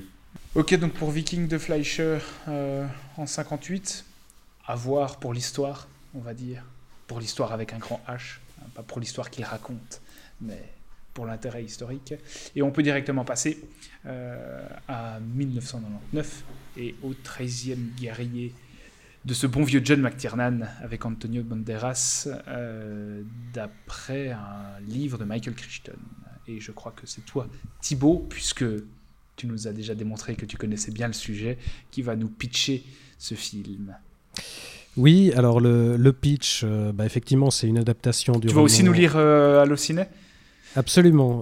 Okay. Alors, le 13e guerrier est une adaptation du roman Eaters of the Dead de Michael Crichton. Non, Crichton qui proposait avec ce bouquin en fait une relecture de Beowulf, donc le fameux poème épique qui fait partie des piliers de la littérature anglo-saxonne et qui était à la base une légende scandinave couchée sur papier en vieil anglais par des moines chrétiens au 8e siècle, et qui racontait rapidement l'effet d'armes de Beowulf, donc le guerrier goth qui va venir en aide au roi Hrothgar en combattant Grendel, qui est un monstre qui terrorise son peuple, et sa mère, qui est un monstre aquatique quant à elle. Et Beowulf vaincra ces deux monstres, deviendra roi et mourra finalement en combattant un dragon. Et l'idée de Crichton avec son bouquin, c'est de rationaliser cette légende et d'imaginer en fait les faits historiques qui ont pu l'inspirer. Et pour ça, il va intégrer à son histoire un personnage réel, un personnage historique, qui est le poète arabe Ahmad ibn Fadlan, un poète du 9e siècle, qui a un rapport direct avec les Vikings, puisqu'il a été ambassadeur auprès des peuplades bulgares de la Volga, et ça a été l'un des premiers à écrire justement sur les coutumes, sur les peuples qu'il a rencontrés. Et donc, dans son roman, Crichton, il imagine que ce poète, Fadlan, rencontre véritablement Beowulf, qui est ici nommé sous le nom de Beowulf, et qui va accompagner en fait sa troupe de 12 guerriers. Il va donc être le 13e guerrier d'une troupe qui va aller aider, là aussi, le roi Hrothgar à combattre non pas un monstre qui s'appelle Grendel, mais les Wendols, qui sont en fait une tribu de néandertaliens cannibales qui remplacent du coup les vrais monstres de la légende, et qui incarne aussi, à l'occasion d'une scène, le dragon, puisqu'il se déplace la nuit en brandissant des torches à travers la brume. Donc voilà, avec une colonne de cavaliers, on a un ver de feu, comme on l'appelle. Donc là, pour le bouquin de Crichton, qui a du coup une approche assez passionnante, puisqu'il dresse toute une réflexion sur la façon dont les mythes se construisent. Et pour l'adaptation, c'était un choix parfait d'avoir John McTiernan, puisque du coup on pouvait s'attendre à un Predator +++. Et on voit dès le départ que dans le film, McTiernan avait quand même des ambitions assez hautes, puisqu'il cite d'emblée Laurence d'Arabie quand même, puisqu'on a Omar Sharif au début qui accompagne le personnage de Ibn Fadlan, qui est donc incarné par Antonio Banderas, et ils sont habillés tous les deux à l'inverse de Laurence d'Arabie, puisque Omar Sharif est en blanc et Banderas en noir, alors que dans Laurence d'Arabie, Sharif était en noir et Peter O'Toole en blanc. Donc voilà, dès le départ, on a des ambitions assez grandes, et malheureusement, on a un film qui n'est pas le chef-d'œuvre absolu qu'on aurait pu attendre, puisque la collaboration avec Crichton, qui était producteur sur le film, s'est très mal passée entre lui et McTiernan, et McTiernan a fini par être éjecté à la fin de la production. Et Crichton a terminé finalement lui-même le montage du film en le charcutant pour une bonne partie. Il manquerait apparemment 10 minutes par rapport à ce qu'avait tourné McTiernan. Pardon. Et il a apparemment retourné aussi pas mal de scènes, ce qui fait qu'on a comme résultat un grand film malade, mais je trouve un grand film quand même, puisque le projet, le cœur du projet survit quand même. On voit ce qui intéressait McTiernan, c'est-à-dire la rencontre de deux cultures. C'est quelque chose qui a quand même toujours un peu traversé sa filmographie. Et là, déjà, au départ, on a une intelligence dans le casting, puisqu'il est, pour les Vikings, quasi intégralement nordique, ou en tout cas européen, ce qui renforce d'emblée la crédibilité. Alors, pour Fadlan, il est allé chercher Antonio Banderas, qui est assez nickel dans le rôle, je trouve. Et cette idée de choc des cultures, ça va vraiment traverser tout le récit. Dès le départ, on a ce personnage principal qui nous est présenté comme un arabe assez précieux, qui refuse de boire dans le bol où les Vikings se mouchent tous dedans à la pelle, et voilà, il comprend ni la langue ni les coutumes. Et il refuse de s'y plier au départ. Et on a ce jeu sur la langue aussi avec Omar Sharif qui va servir de traducteur au départ. Et finalement, à partir du moment où Fadlan est tout seul, il va devoir apprendre la langue lui-même. Et on a cette scène, je trouve, assez géniale où il apprend la langue des Vikings en écoutant leurs discussions. Et on a ce montage où on a une succession de discussions au point du feu et où les mots passent progressivement en anglais, en fait, jusqu'au basculement complet. C'est un truc que McTiernan avait déjà utilisé dans Octobre Rouge pour faire parler les Russes en anglais. Et finalement, en apprenant la langue et voilà, en faisant un peu des efforts, ce héros va finir par se faire accepter par ses Vikings jusqu'au final où il va, avant la bataille, d'abord prier Allah, puis rejoindre finalement la prière viking où ils vont tous réciter cette prière. Et donc, il est définitivement devenu l'un des leurs et il finira, comme dans l'histoire réelle, par raconter leur histoire. Et voilà, transmettre la légende de ce qui est devenu la légende de Beowulf, puisqu'on a aussi tout ce discours sur l'écriture. Très vite, Beowulf repère, demande à Fadlan s'il sait écrire ou s'il sait dessiner les sons, comme il lui dit, et il va lui demander de dessiner son histoire justement pour qu'on se rappelle de lui. Et au final, après avoir abattu finalement le chef des Wendells, Beowulf va mourir sur son trône dans une scène qui est, je trouve, assez marquante, où il s'assied sur un espèce de trône de fortune après avoir vaincu son ennemi sous la pluie, et il est pour de bon devenu une légende. Donc voilà, on sent dans le film qu'il y a énormément de coupes, que par exemple toute la première partie elle est vraiment rushée, où on résume en quelques secondes qui est Ibn Fadlan et pourquoi il a été envoyé dans ces régions. Et on sent qu'il y a énormément de coupes, des personnages qui sont sacrifiés aussi, on ne sait jamais très bien la princesse du royaume de Hrothgar, qui on croit va avoir un rôle important mais qui finalement n'a absolument aucune importance dans le récit. Donc voilà, on a plein d'aspects où on sent que ça a été charcuté, mais malgré tout il reste dans tout ça un vrai film épique avec des séquences d'action assez hallucinantes.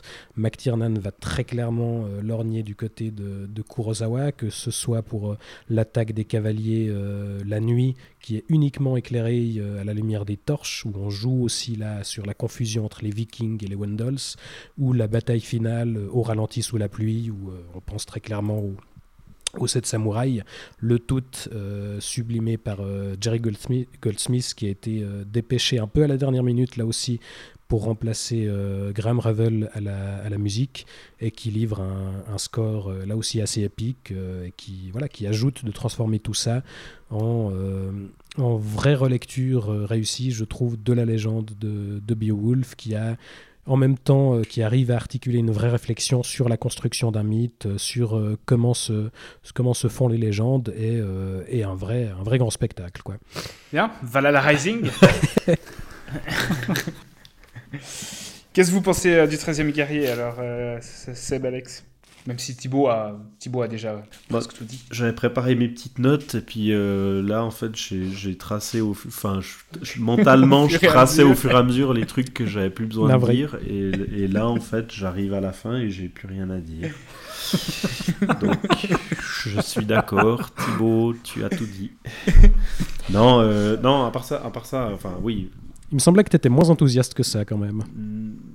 Oui, mais non. C'est-à-dire que c'est un film que j'aime beaucoup, mais c'est un film qui souffre un peu des nouvelles visions. Je trouve que ça fait partie de ces films qu'il faudrait que j'arrête de regarder pour continuer de l'apprécier, en fait. C'est marrant parce que moi je trouve qu'au contraire, en le revoyant, toutes les cicatrices disparaissent et je vois que ce qui marche vraiment. Ouais, alors moi là, cette fois-là, ça m'a fait l'inverse. La fois d'avant, je l'avais revu il y a, je sais plus, je pourrais pas te dire, peut-être 5-6 ans, quelque chose comme ça, où j'en gardais un souvenir immense. Non, un peu moins en fait, je l'avais revu quand l'édition Blu-ray française est sortie. C'était en 2019 peut-être, quelque chose comme ça, ouais, un truc comme 2018-2019, bref, ça fait ouais, peut-être grand max 4 ans. Je l'avais revu à ce moment-là et là pour le coup c'est tout à fait comme toi, enfin je voyais pas trop les défauts. Là en le revoyant, ça m'a fait un peu l'effet inverse, même si toutes les qualités sont toujours présentes, mais il y avait vraiment un peu toutes les enfin voilà, ce côté film malade, tout pété parce qu'il a été charcuté au montage, parce que Crichton une fois de plus a massacré un des films sur lesquels il s'est investi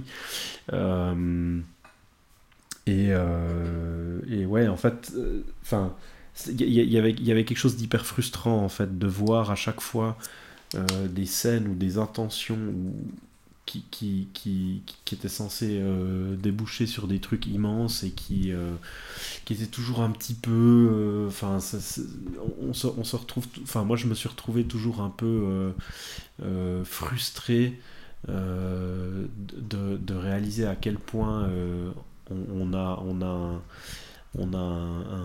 comment on a vraiment un grand film qui n'existe pas vraiment quoi au final, mais bon voilà, à côté de ça t'as ces scènes de combat qui sont complètement dingues, Banderas qui est assez habité, et puis je trouve peut-être une des choses vraiment pertinentes qui a été faite dans le massacre du film, ça a été de virer Graham Revell à l'ADER alors que tout était composé, et d'ailleurs on trouve sa composition qui a été enregistrée. Elle se trouve et qui est à des kilomètres de ce que Goldsmith a pondu en 2 semaines, sauf erreur.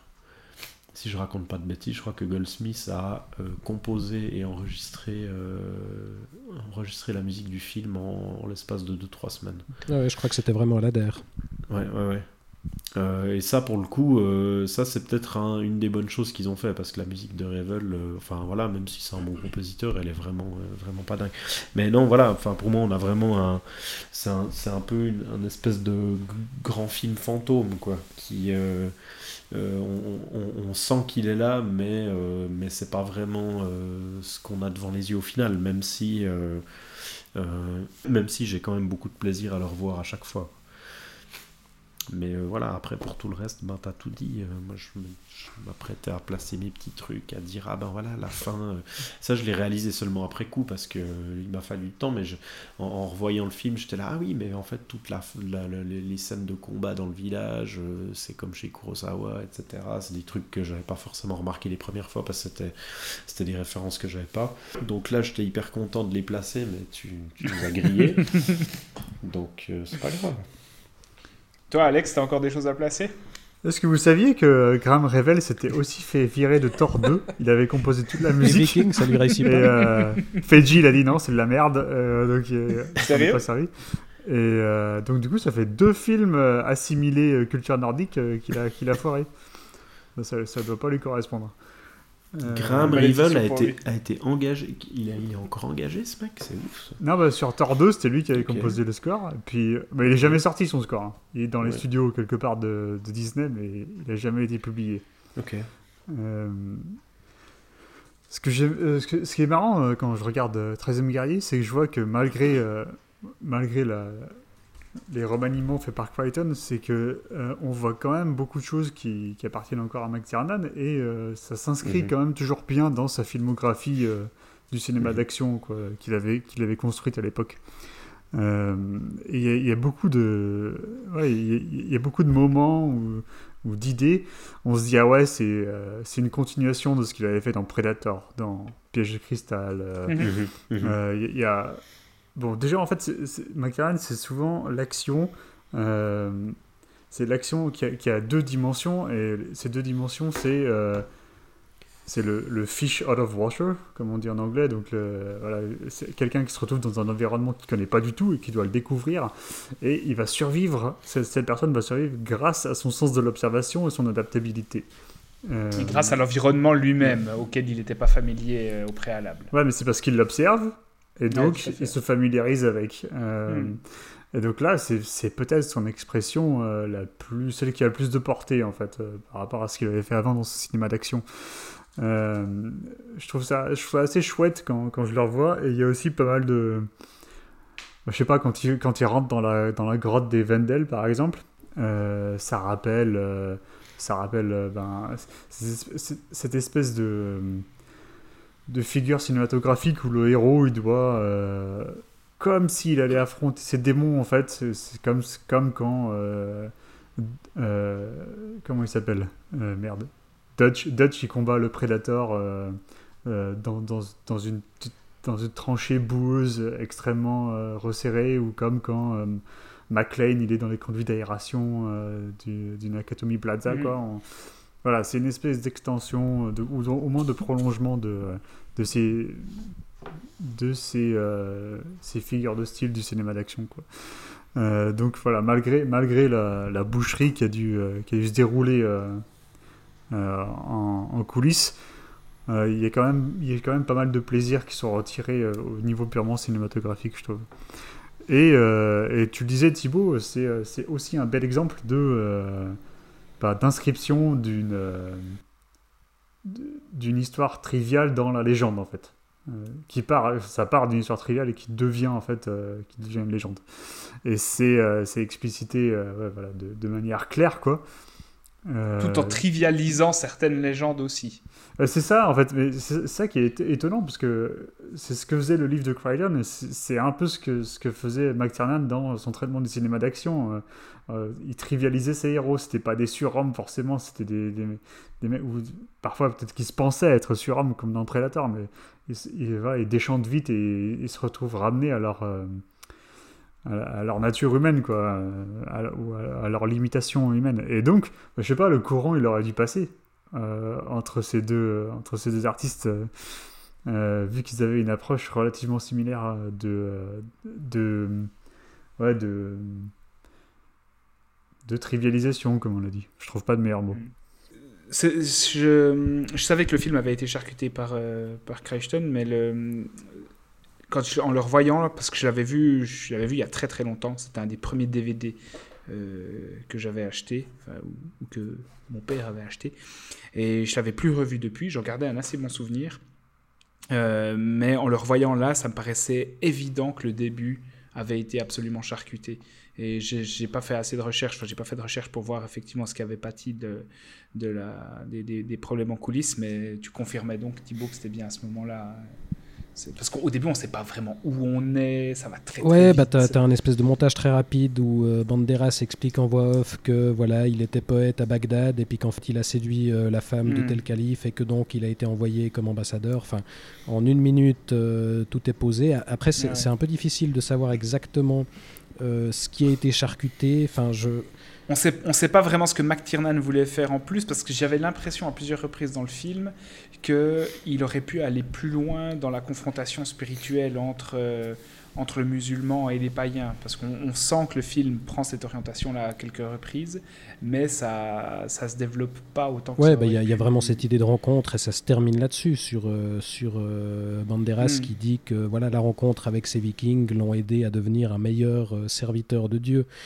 Mais je trouve très beau en fait cette boucle, parce que même au niveau de l'évolution du costume du personnage de Banderas, il y a quelque chose de cyclique. Il arrive en turbané, et jusqu'au milieu du film, même presque jusqu'à la fin du film, il se dévêtit progressivement et il adopte les apparats des Vikings.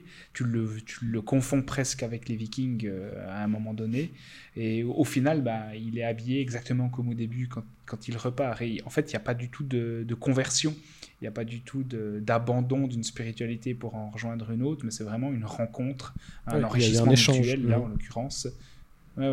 Et je trouvais ça... Enfin, c'est ce qui m'a frappé à la revoyure. Là. Comme en fait, ça m'a aussi frappé la passivité du personnage principal, parce que c'est pas du tout le héros par lequel passe l'action, c'est uniquement le héros par lequel l'action est racontée. Et je trouve très beau ça, c'est un passeur d'histoire, et c'est une figure assez touchante de ce point de vue-là. Et j'en gardais plus un souvenir assez précis pour ça, mais là j'ai vraiment été touché par la figure du personnage de Banderas. Ouais. Après, je trouve pas méga lisible les bastons nocturnes.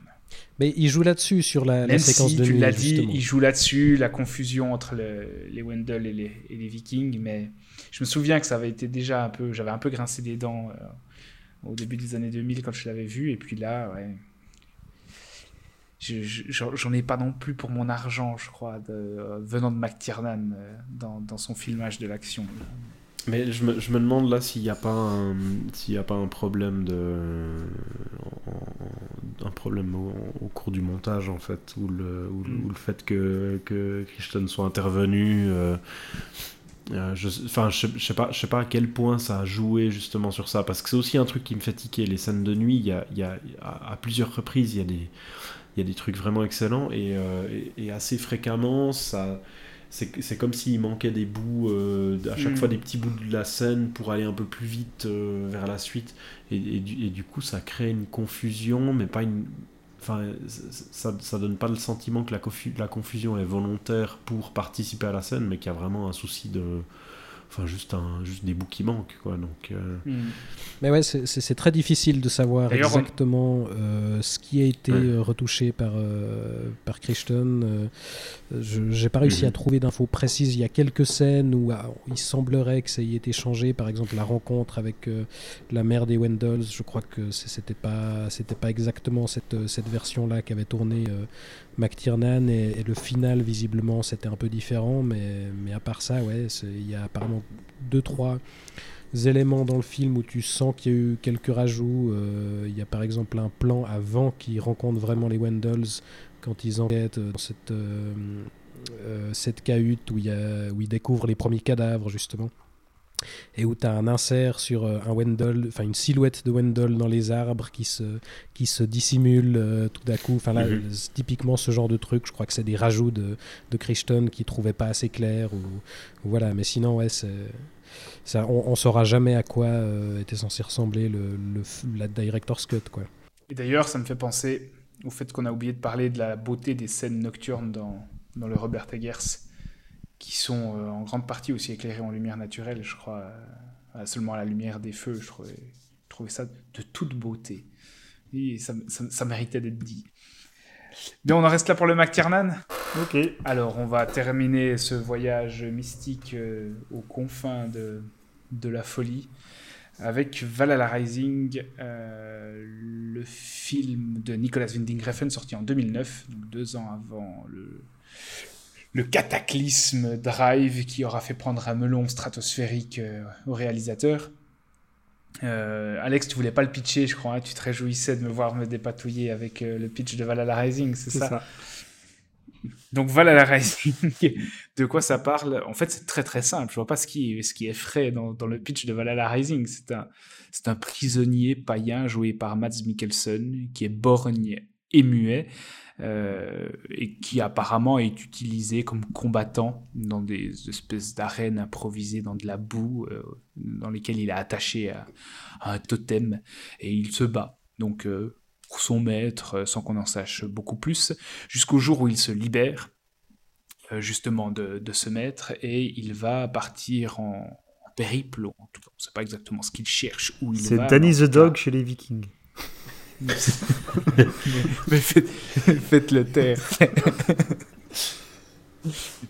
Fini en currywurst. Beaucoup moins de salto arrière ici. Ouais. Beaucoup moins de salto arrière, ouais. Même s'il y en a quelques-uns qui... Je pense qu'il y a quand même du salto arrière, tu vois, mais c'est plutôt les gens qui reprennent les coups qui les font. Donc voilà, guerrier brutal, muet, éborgne, qui se libère et puis qui va partir...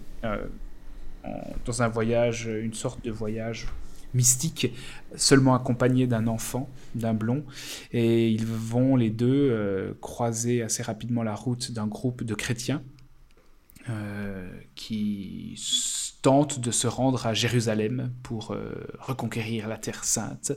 Et de fil en aiguille, ce guerrier silencieux, ou Wanaï, comme on l'appelle, donc le borgne, les accompagne. Sauf que la traversée jusqu'en Terre Sainte s'avère un peu problématique, étant donné que le bateau part à la dérive, il n'y a plus de vent et il y a une forme de traversée de la folie sur l'embarcation de fortune, jusqu'à ce que l'équipage rejoigne une terra incognita, sans vraiment savoir où ils sont arrivés. Et là, il y a une rencontre avec l'inconnu qui les fait absolument tous délirer. Donc ça... La différence avec ce film, entre ce film et tous les autres dont on a parlé aujourd'hui, c'est déjà qu'il est signé par un Nordique, par un Danois, puisque Nicolas Winding Refn est lui-même Danois, même si le film est tourné en anglais. Et puis c'est aussi sa radicalité, c'est son minimalisme, parce que c'est un film qui vise clairement l'abstraction, c'est un film beaucoup plus contemplatif, beaucoup plus cryptique que les autres, c'est un film qui est plus proche de tout ce qu'on a pu parler du cinéma quasiment expérimental par certains aspects, parce qu'en fait c'est un film dans lequel il y a extrêmement peu de dialogue, où le récit se fait uniquement par le ressenti, par le fait d'accompagner ce personnage principal qui ne dira pas un mot et qui est presque une coquille vide dans laquelle on peut projeter à peu près ce qu'on a envie. Et moi, c'est un film que j'aime beaucoup, que c'est de loin mon Nicolas Winding Refn préféré. Ça a été un choc pour moi quand je l'ai vu pour la première fois, parce que je m'attendais pas à une telle âpreté, en fait. C'est vraiment une proposition hyper âpre, sans concession, où il y a quand même d'une certaine manière, un peu comme chez Eggers, la volonté de nous faire entrer dans un monde en nous faisant épouser les visions des personnages, sauf que là, ça va pas du tout être des visions spirituelles, ça va être des visions plutôt mystiques, ça va être des visions plutôt délirantes, parce que c'est un film qui raconte quand même énormément, enfin qui, à mon avis, l'un des sujets principaux du film, c'est la rencontre avec l'inconnu, c'est la rencontre avec l'indescriptible, et puis qui nous mène jusqu'à la folie, qui sera représentée par des personnages qui deviennent complètement cinglés, et quelques flashs colorés dans le film qui nous font comprendre qu'ils perdent peu à peu la boule. Tu as parlé avant, Seb, de Epica pour comparer le plan final du Robert Eggers, en disant que ça te faisait plutôt penser à un clip de Epica. Alors si le Robert Eggers c'est du Epica, ou plutôt du Vardrona, pour moi Valhalla Rising c'est l'équivalent au cinéma d'un album de Burzum. C'est vraiment l'impression que j'avais en le voyant pour la première fois. Ça a cette âpreté là, donc l'âpreté du black metal norvégien, où tout passe par quelque chose de très primitif, de très primal, et là aussi, je crois qu'on adhère ou on n'adhère pas, comme tu disais, Thibaut, par rapport à The Northman.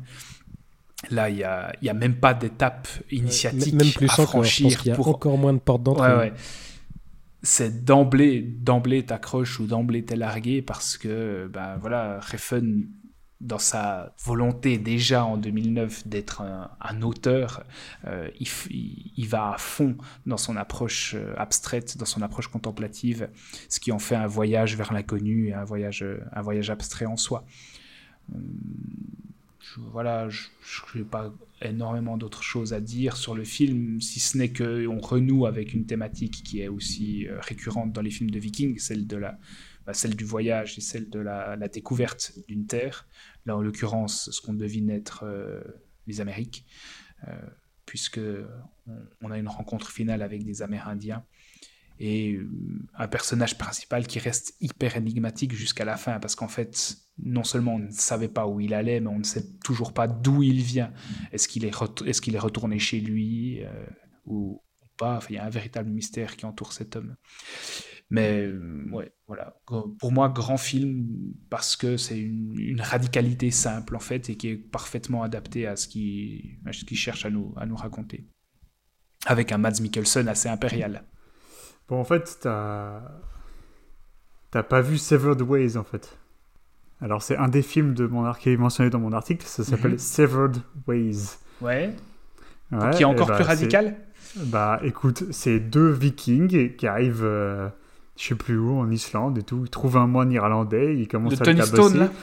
Et puis de temps en temps ils s'arrêtent et puis ils font du headbang sur des morceaux de black metal. Mais est-ce que c'est bien ? Non, c'est de la merde. C'est de la merde, mais tu parlais de Banzoum, donc moi je te dis qu'il y a un film de viking. Mais tu vois, plutôt que de mettre du black metal et les faire être bangés dans le film, je pense que Valhalla Rising a compris la substance d'un album de black metal et il l'a retranscrit par ses propres moyens. Alors, j'aime beaucoup le film aussi. Alors, dans mon article, j'avais mis un lien vers un autre article qui est très peu connu, en fait, qui a été écrit par quelqu'un qui s'appelle Quentin Dispas. Et donc, ce que je vais dire là, ça vient pas de moi, ça vient de ce monsieur. Je vais essayer de synthétiser, mais en gros, il avait une lecture tout à fait fascinante du film où il disait en gros que le Born, c'était Odin, quoi. C'était l'avatar d'Odin sur Terre, et que le film se passait à un moment où Odin il se rend compte que ceux qui croient dans le panthéon nordique se raréfient et qu'il faut qu'ils fassent quelque chose pour rallumer l'étincelle en fait, de cette croyance. Et donc, donc il prend cet enfant qui va être le véhicule de cette croyance renouvelée. À partir du moment où il rencontre les croisés, donc qui veulent aller à Jérusalem, c'est là que commence le voyage pour faire revivre la croyance nordique. Et donc cette traversée de l'océan, c'est en raison de la brume en fait qui fait partie de la mythologie nordique, ce serait une traversée vers donc le Niflheim, quoi, Helheim, les enfers. Et donc, c'est répété plusieurs fois au cours du film qu'ils arrivent aux enfers. C'est même le titre du chapitre. De l'avant-dernier chapitre. Ouais. Et donc, visuellement parlant, il fait il rapproche les Amérindiens qu'il rencontre, avec le Scandinave qui revient à la vie en tant que... c'est un peu difficile à dire, c'est ce personnage qui revient en tant que, je sais pas, mort-vivant, on sait pas trop quoi, sur la dernière partie du film, et il les traite visuellement de la même façon, pour faire en fait des Amérindiens, des espèces de...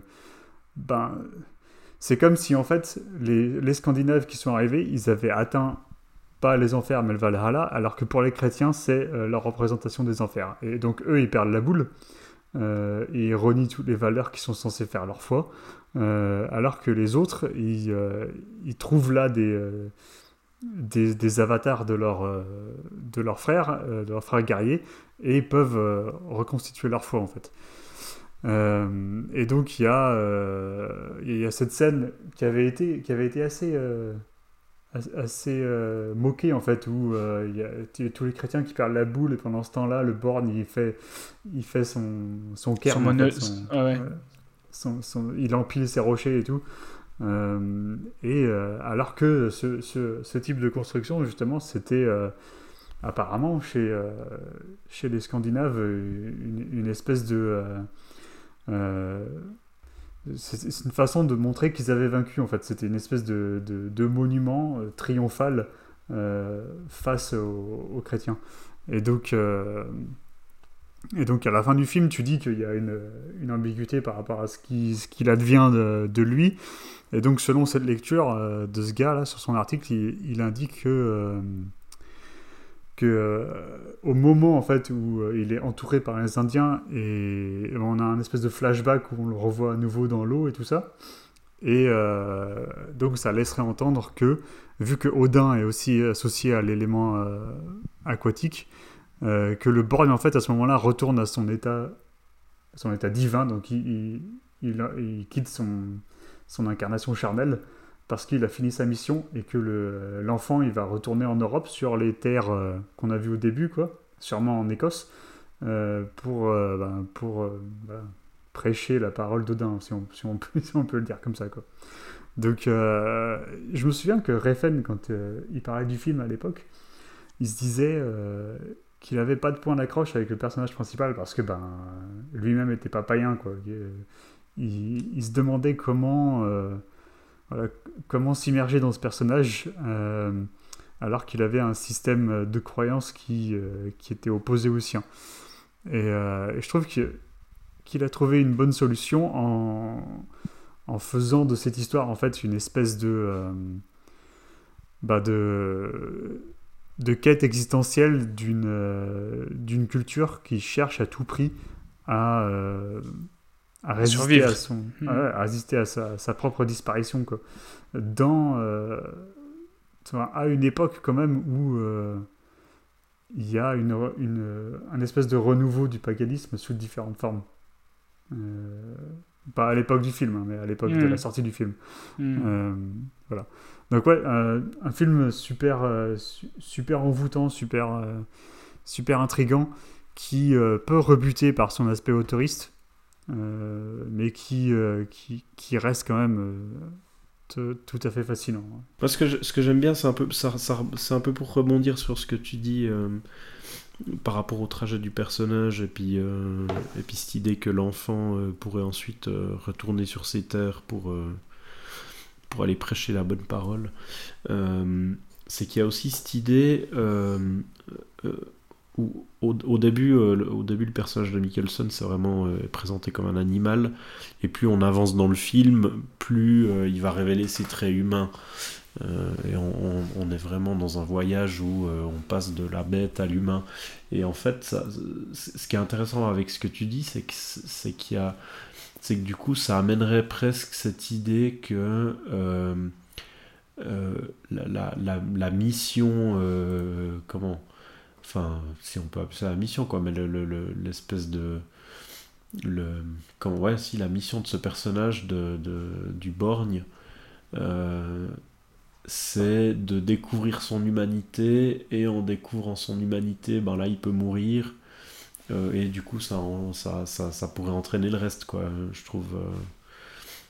Enfin, j'ai l'impression qu'il y a un truc à creuser là derrière, parce qu'il y a aussi cette opposition avec les chrétiens qu'ils accompagnent, qui eux sont censés représenter certaines idées, certaines valeurs, mais qui au final, quand dans le peu de dialogue qu'il y a, ce que t'entends, c'est qu'ils sont pas du tout attirés par ce genre de choses, quoi.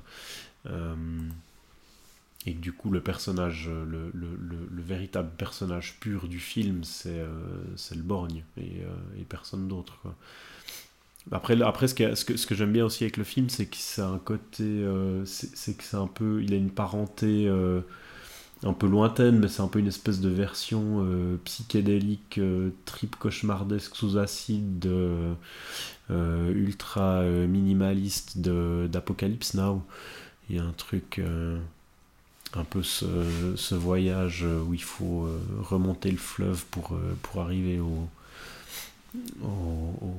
aux origines de la folie et se découvrir soi-même, ce genre de truc. C'est vraiment... Ce qui pourrait aussi le rapprocher de 2000. Ouais, il y a un peu de ça, ouais. Enfin, il y a ce côté un peu voyage initiatique, mental.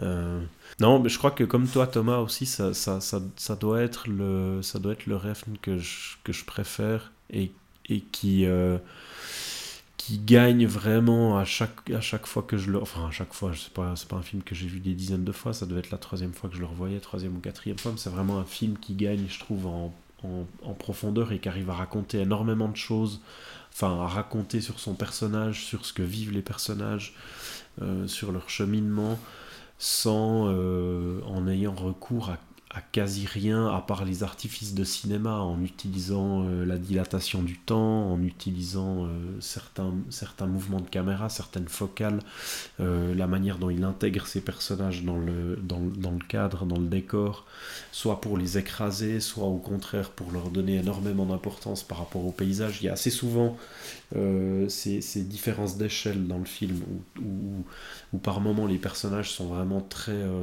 sont hyper présents, hyper en avant, en contre-plongée, etc., pour vraiment leur donner cette stature, et à d'autres moments ils sont complètement écrasés et quasiment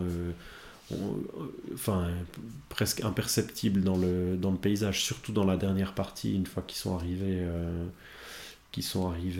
dans ce qui peut être l'Amérique, justement. où là ils sont complètement écrasés. Enfin, je trouve intéressant parce qu'il arrive vraiment à. Il y a quelques. À ce niveau-là, il y a quelques. Comment dire, quelques correspondances avec le film de Eggers. Attends, il faut que je retrouve mes notes parce que j'avais noté des trucs par rapport à ça, où justement.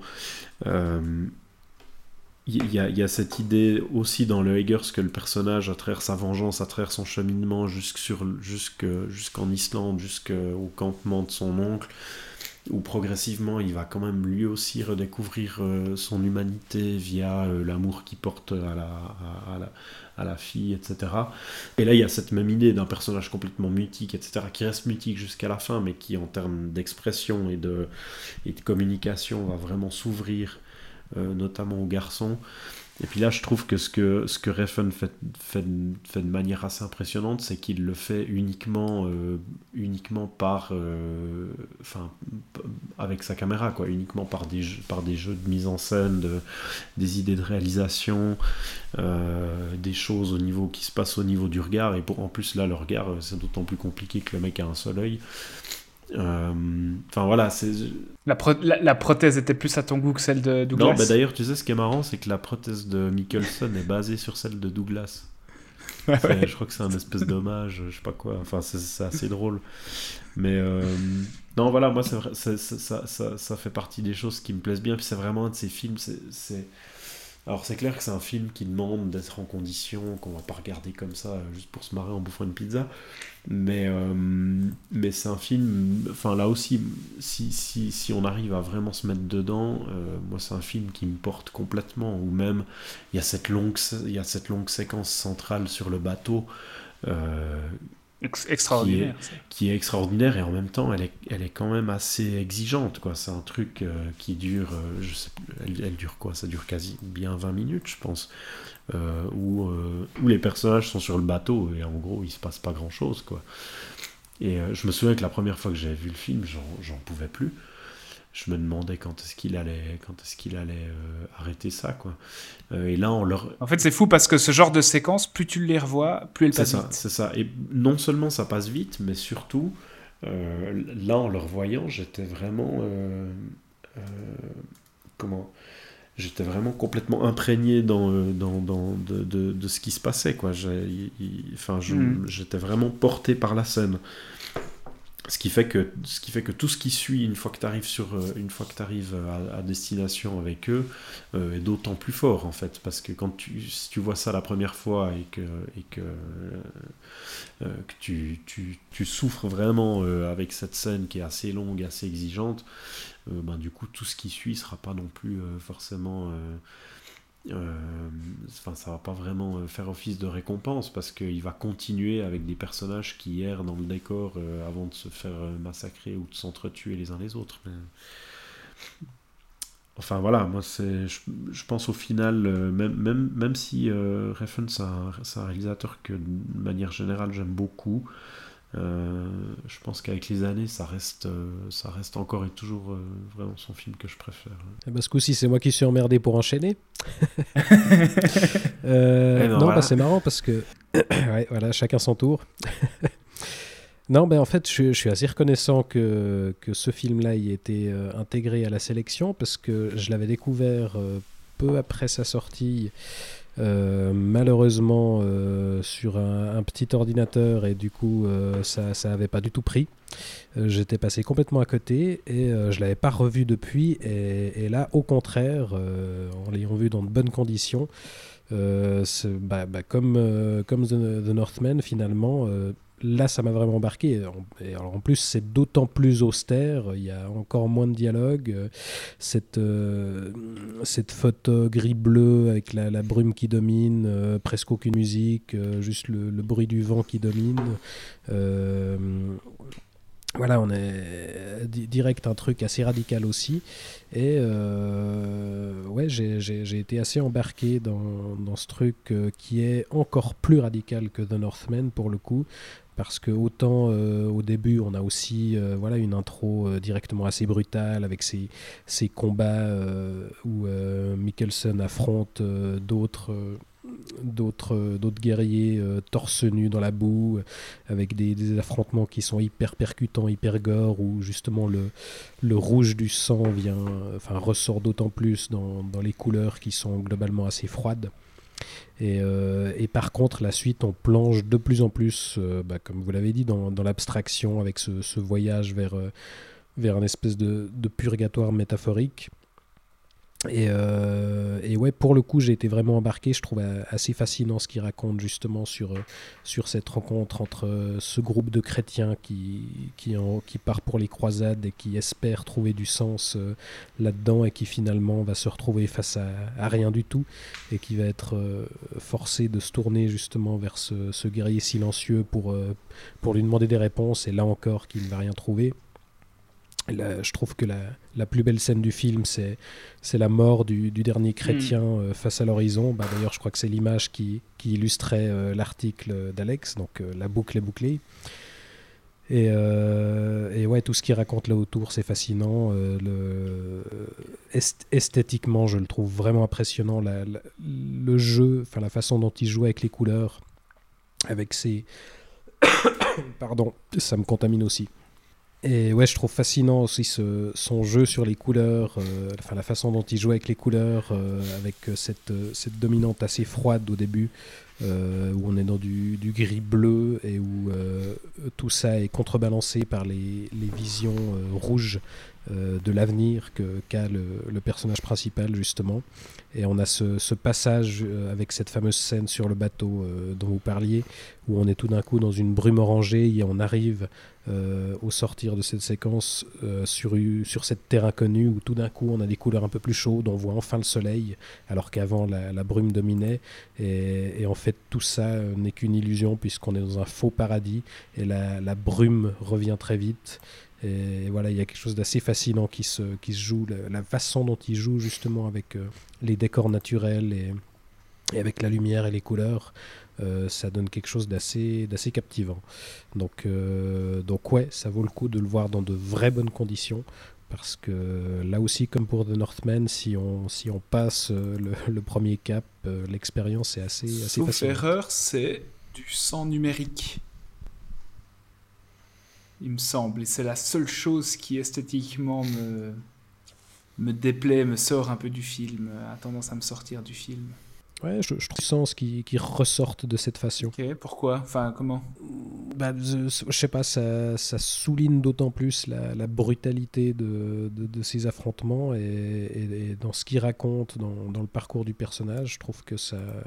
Ouais, pour moi, ça a du sens. Une bonne vieille capote pleine de faux sang, ça aurait bien souligné la brutalité aussi, non ? Je sais pas, moi je trouve pas choquant. Non, ça n'est pas au point d'être choquant, mais je comprends pas vraiment pourquoi il a fait ce choix-là. C'est bien ça. Donc a priori, je pense là, par rapport à ce que tu disais sur le faux sang, etc., je me demande si c'est pas juste une question... D'ailleurs, ça se voit dans l'image, dans la manière dont il joue avec, où il y a ce côté... Enfin voilà, il a un peu un nouveau jouet, et du coup ce que j'aime bien, c'est qu'il fait partie de ces réalisateurs à un niveau complètement différent. Là je vais donner une comparaison, mais c'est juste par rapport au fait d'avoir un nouveau matériel à disposition, ou comme un Michael Mann ou bien des Wachowski. Là tout d'un coup, lui, il a du digital. Ce que je viens de vérifier, c'est effectivement son premier film, il l'a tourné avec une RED, premier film en digital, et tout de suite il joue, il capte que il va pouvoir vraiment pousser la colorimétrie dans certaines directions. Il y a pas mal de scènes où le ciel est complètement cramé, c'est juste un espèce d'écran blanc, où il n'y a plus aucun pixel visible dedans, quoi. C'est vraiment juste du blanc à 100%. Et du coup, il s'amuse un peu avec ça. D'ailleurs, je vous avais envoyé cette capture d'écran là, de la scène en fait où Mikkelsen, donc le borgne, se fait tuer par les Amérindiens. Et en voyant la scène, en fait, j'arrive toujours pas à savoir si c'est un truc tourné en studio sur fond vert qu'ils ont ensuite intégré dans le décor, ou alors si ça a été tourné dans le décor, et parce qu'il a trituré l'image, on se retrouve avec ce truc hyper factice. Avec un immense spot dans leur gueule. Ouais, c'est ça. Je pense qu'il devait de toute façon y avoir un ou deux spots sur les côtés. Et c'est aussi un truc avec lequel il joue à plusieurs reprises. Et je sais pas si c'est juste... il avait l'opportunité de tester un peu des trucs et du coup il s'est amusé à faire ça sur ce film, ou si c'est peut-être pour souligner, peut-être pour rappeler justement qu'on est dans un récit mystique, enfin, ou mythologique, je sais pas trop quoi, où la nature du personnage principal ne serait pas totalement humaine, quoi. Il y a un côté où ça nous sort un peu Enfin, ça ancre pas le film dans une réalité tangible. Ouais, c'est ça. Et a priori, je pense qu'il a vraiment utilisé le numérique dans cette idée-là, un peu. Comme Mann utilisera le digital sur Public Enemies pour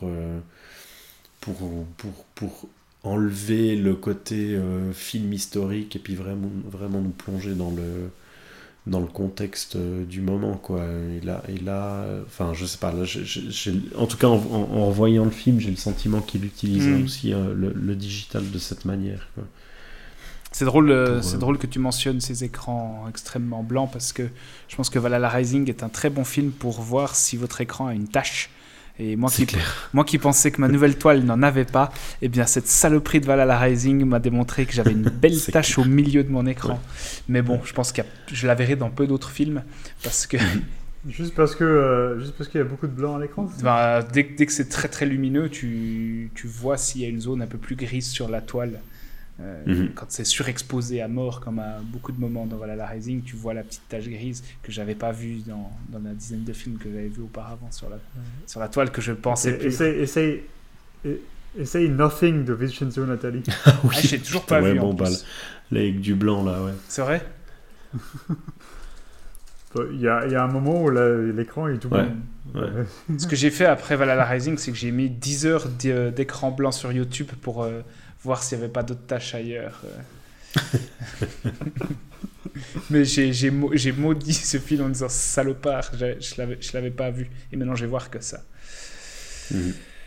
Mais oui, effectivement, je pense que si tu regardes le 13e guerrier, tout est noir. Ah bah oui, t'as pas ce problème.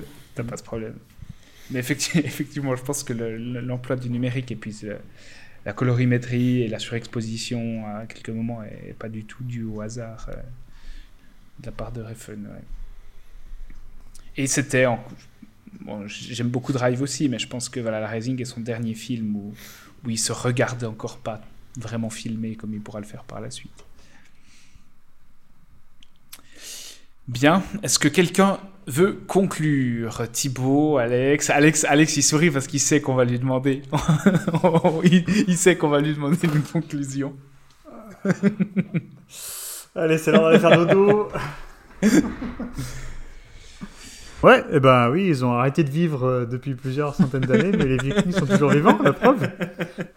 The Northman est au cinéma, allez le voir. Et c'est un film bien vivant. Un film de Vikings anti-évémériste, donc mouvement ascendant de la trivialité vers la mythologisation, qui a une façon de traiter le paganisme et la culture viking qui se démarque quand même pas mal de ce qui avait été fait dans la plupart des films du corpus, pas tous, dans la plupart des films du corpus jusque-là.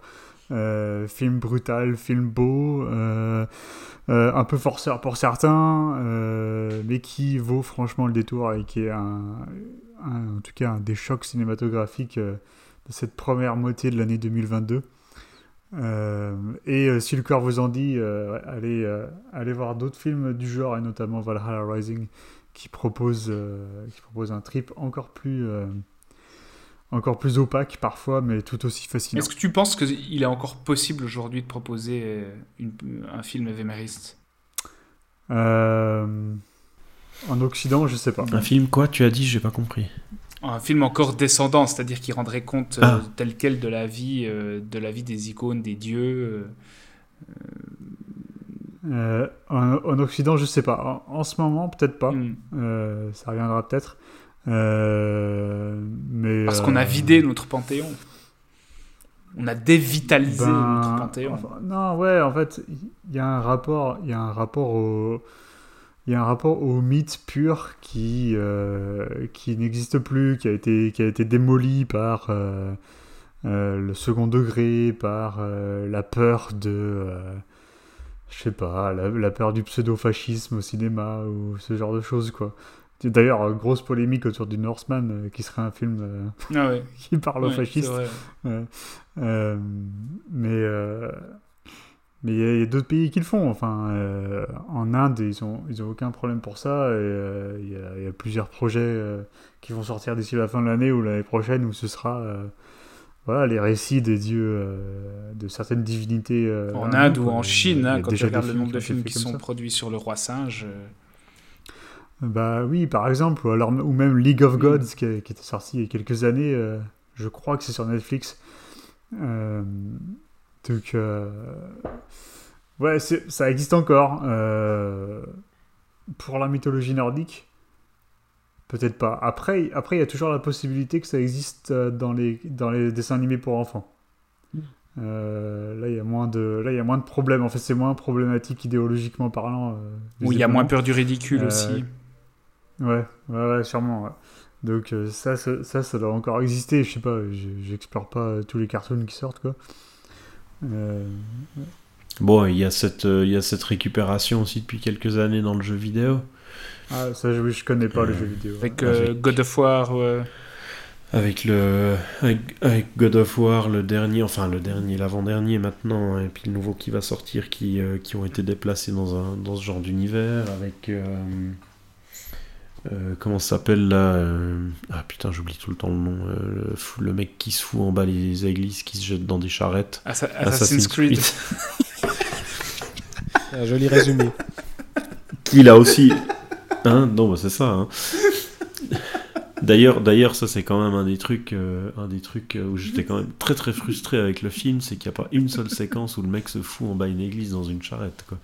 Non, bref. Mais ouais, il y a un peu une petite, il y a une récupération quand même de ce genre d'univers. Après, alors c'est clair que ça n'a plus rien à voir. Là, on est aussi ben voilà, typiquement enfin là je suis désolé, je fais un petit aparté, hein, mais quand on regarde ce qu'ils ont fait avec God of War ou avec Assassin's Creed, même si en termes d'image et puis de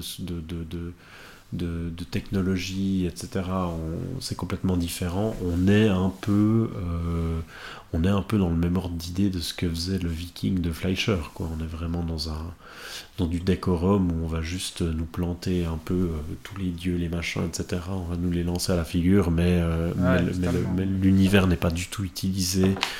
Enfin, la mythologie n'est pas du tout utilisée selon ce qu'elle porte et ce qu'elle raconte. De toute façon, quand on parle de films évéméristes au sein du corpus viking, celui qui est le plus connu, un des meilleurs, c'est toujours le diptyque de Fritz Lang, exactement.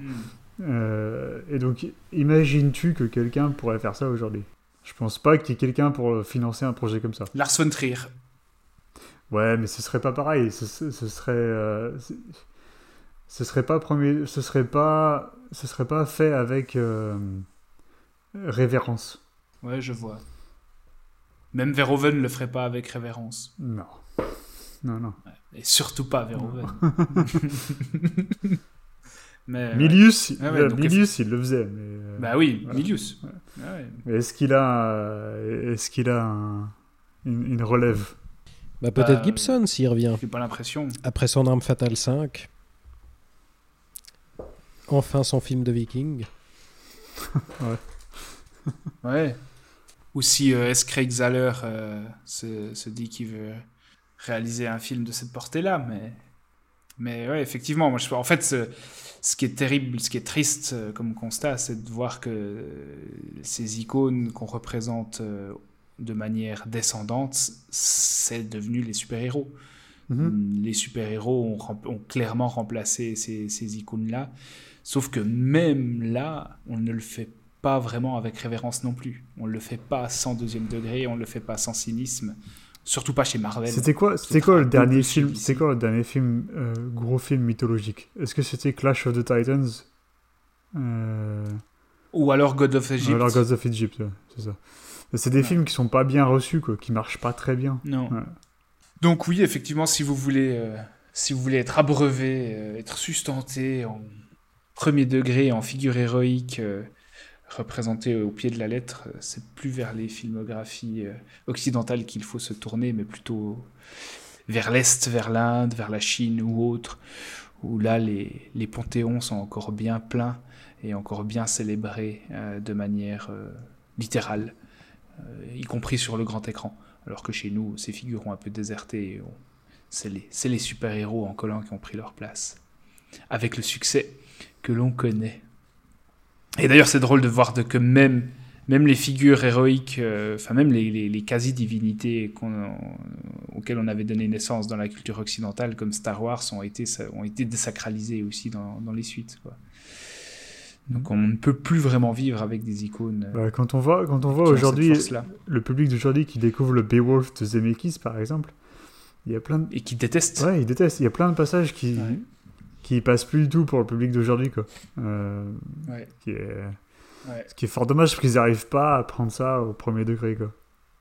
Bon, déjà à l'époque c'était compliqué pour le Beowulf de Zemeckis, malheureusement. Voilà, et bien sur ces bonnes paroles. Merci beaucoup Thibaut de nous avoir rejoints. Ouais, merci d'être venu. Mais merci à vous pour l'accueil. Je suis quand même très déçu qu'on n'ait pas parlé du Beowulf avec Christophe Lambert, mais malgré tout. On pourrait faire un podcast uniquement sur les Beowulf. Je pense qu'il faudrait. On t'invitera en tout cas. Merci de nous avoir écoutés. N'hésitez pas à partager, blablabla, sur les réseaux, dire ce que vous avez pensé de l'épisode, à commenter, comme vous le faites toujours d'ailleurs. On en est ravis. Oui.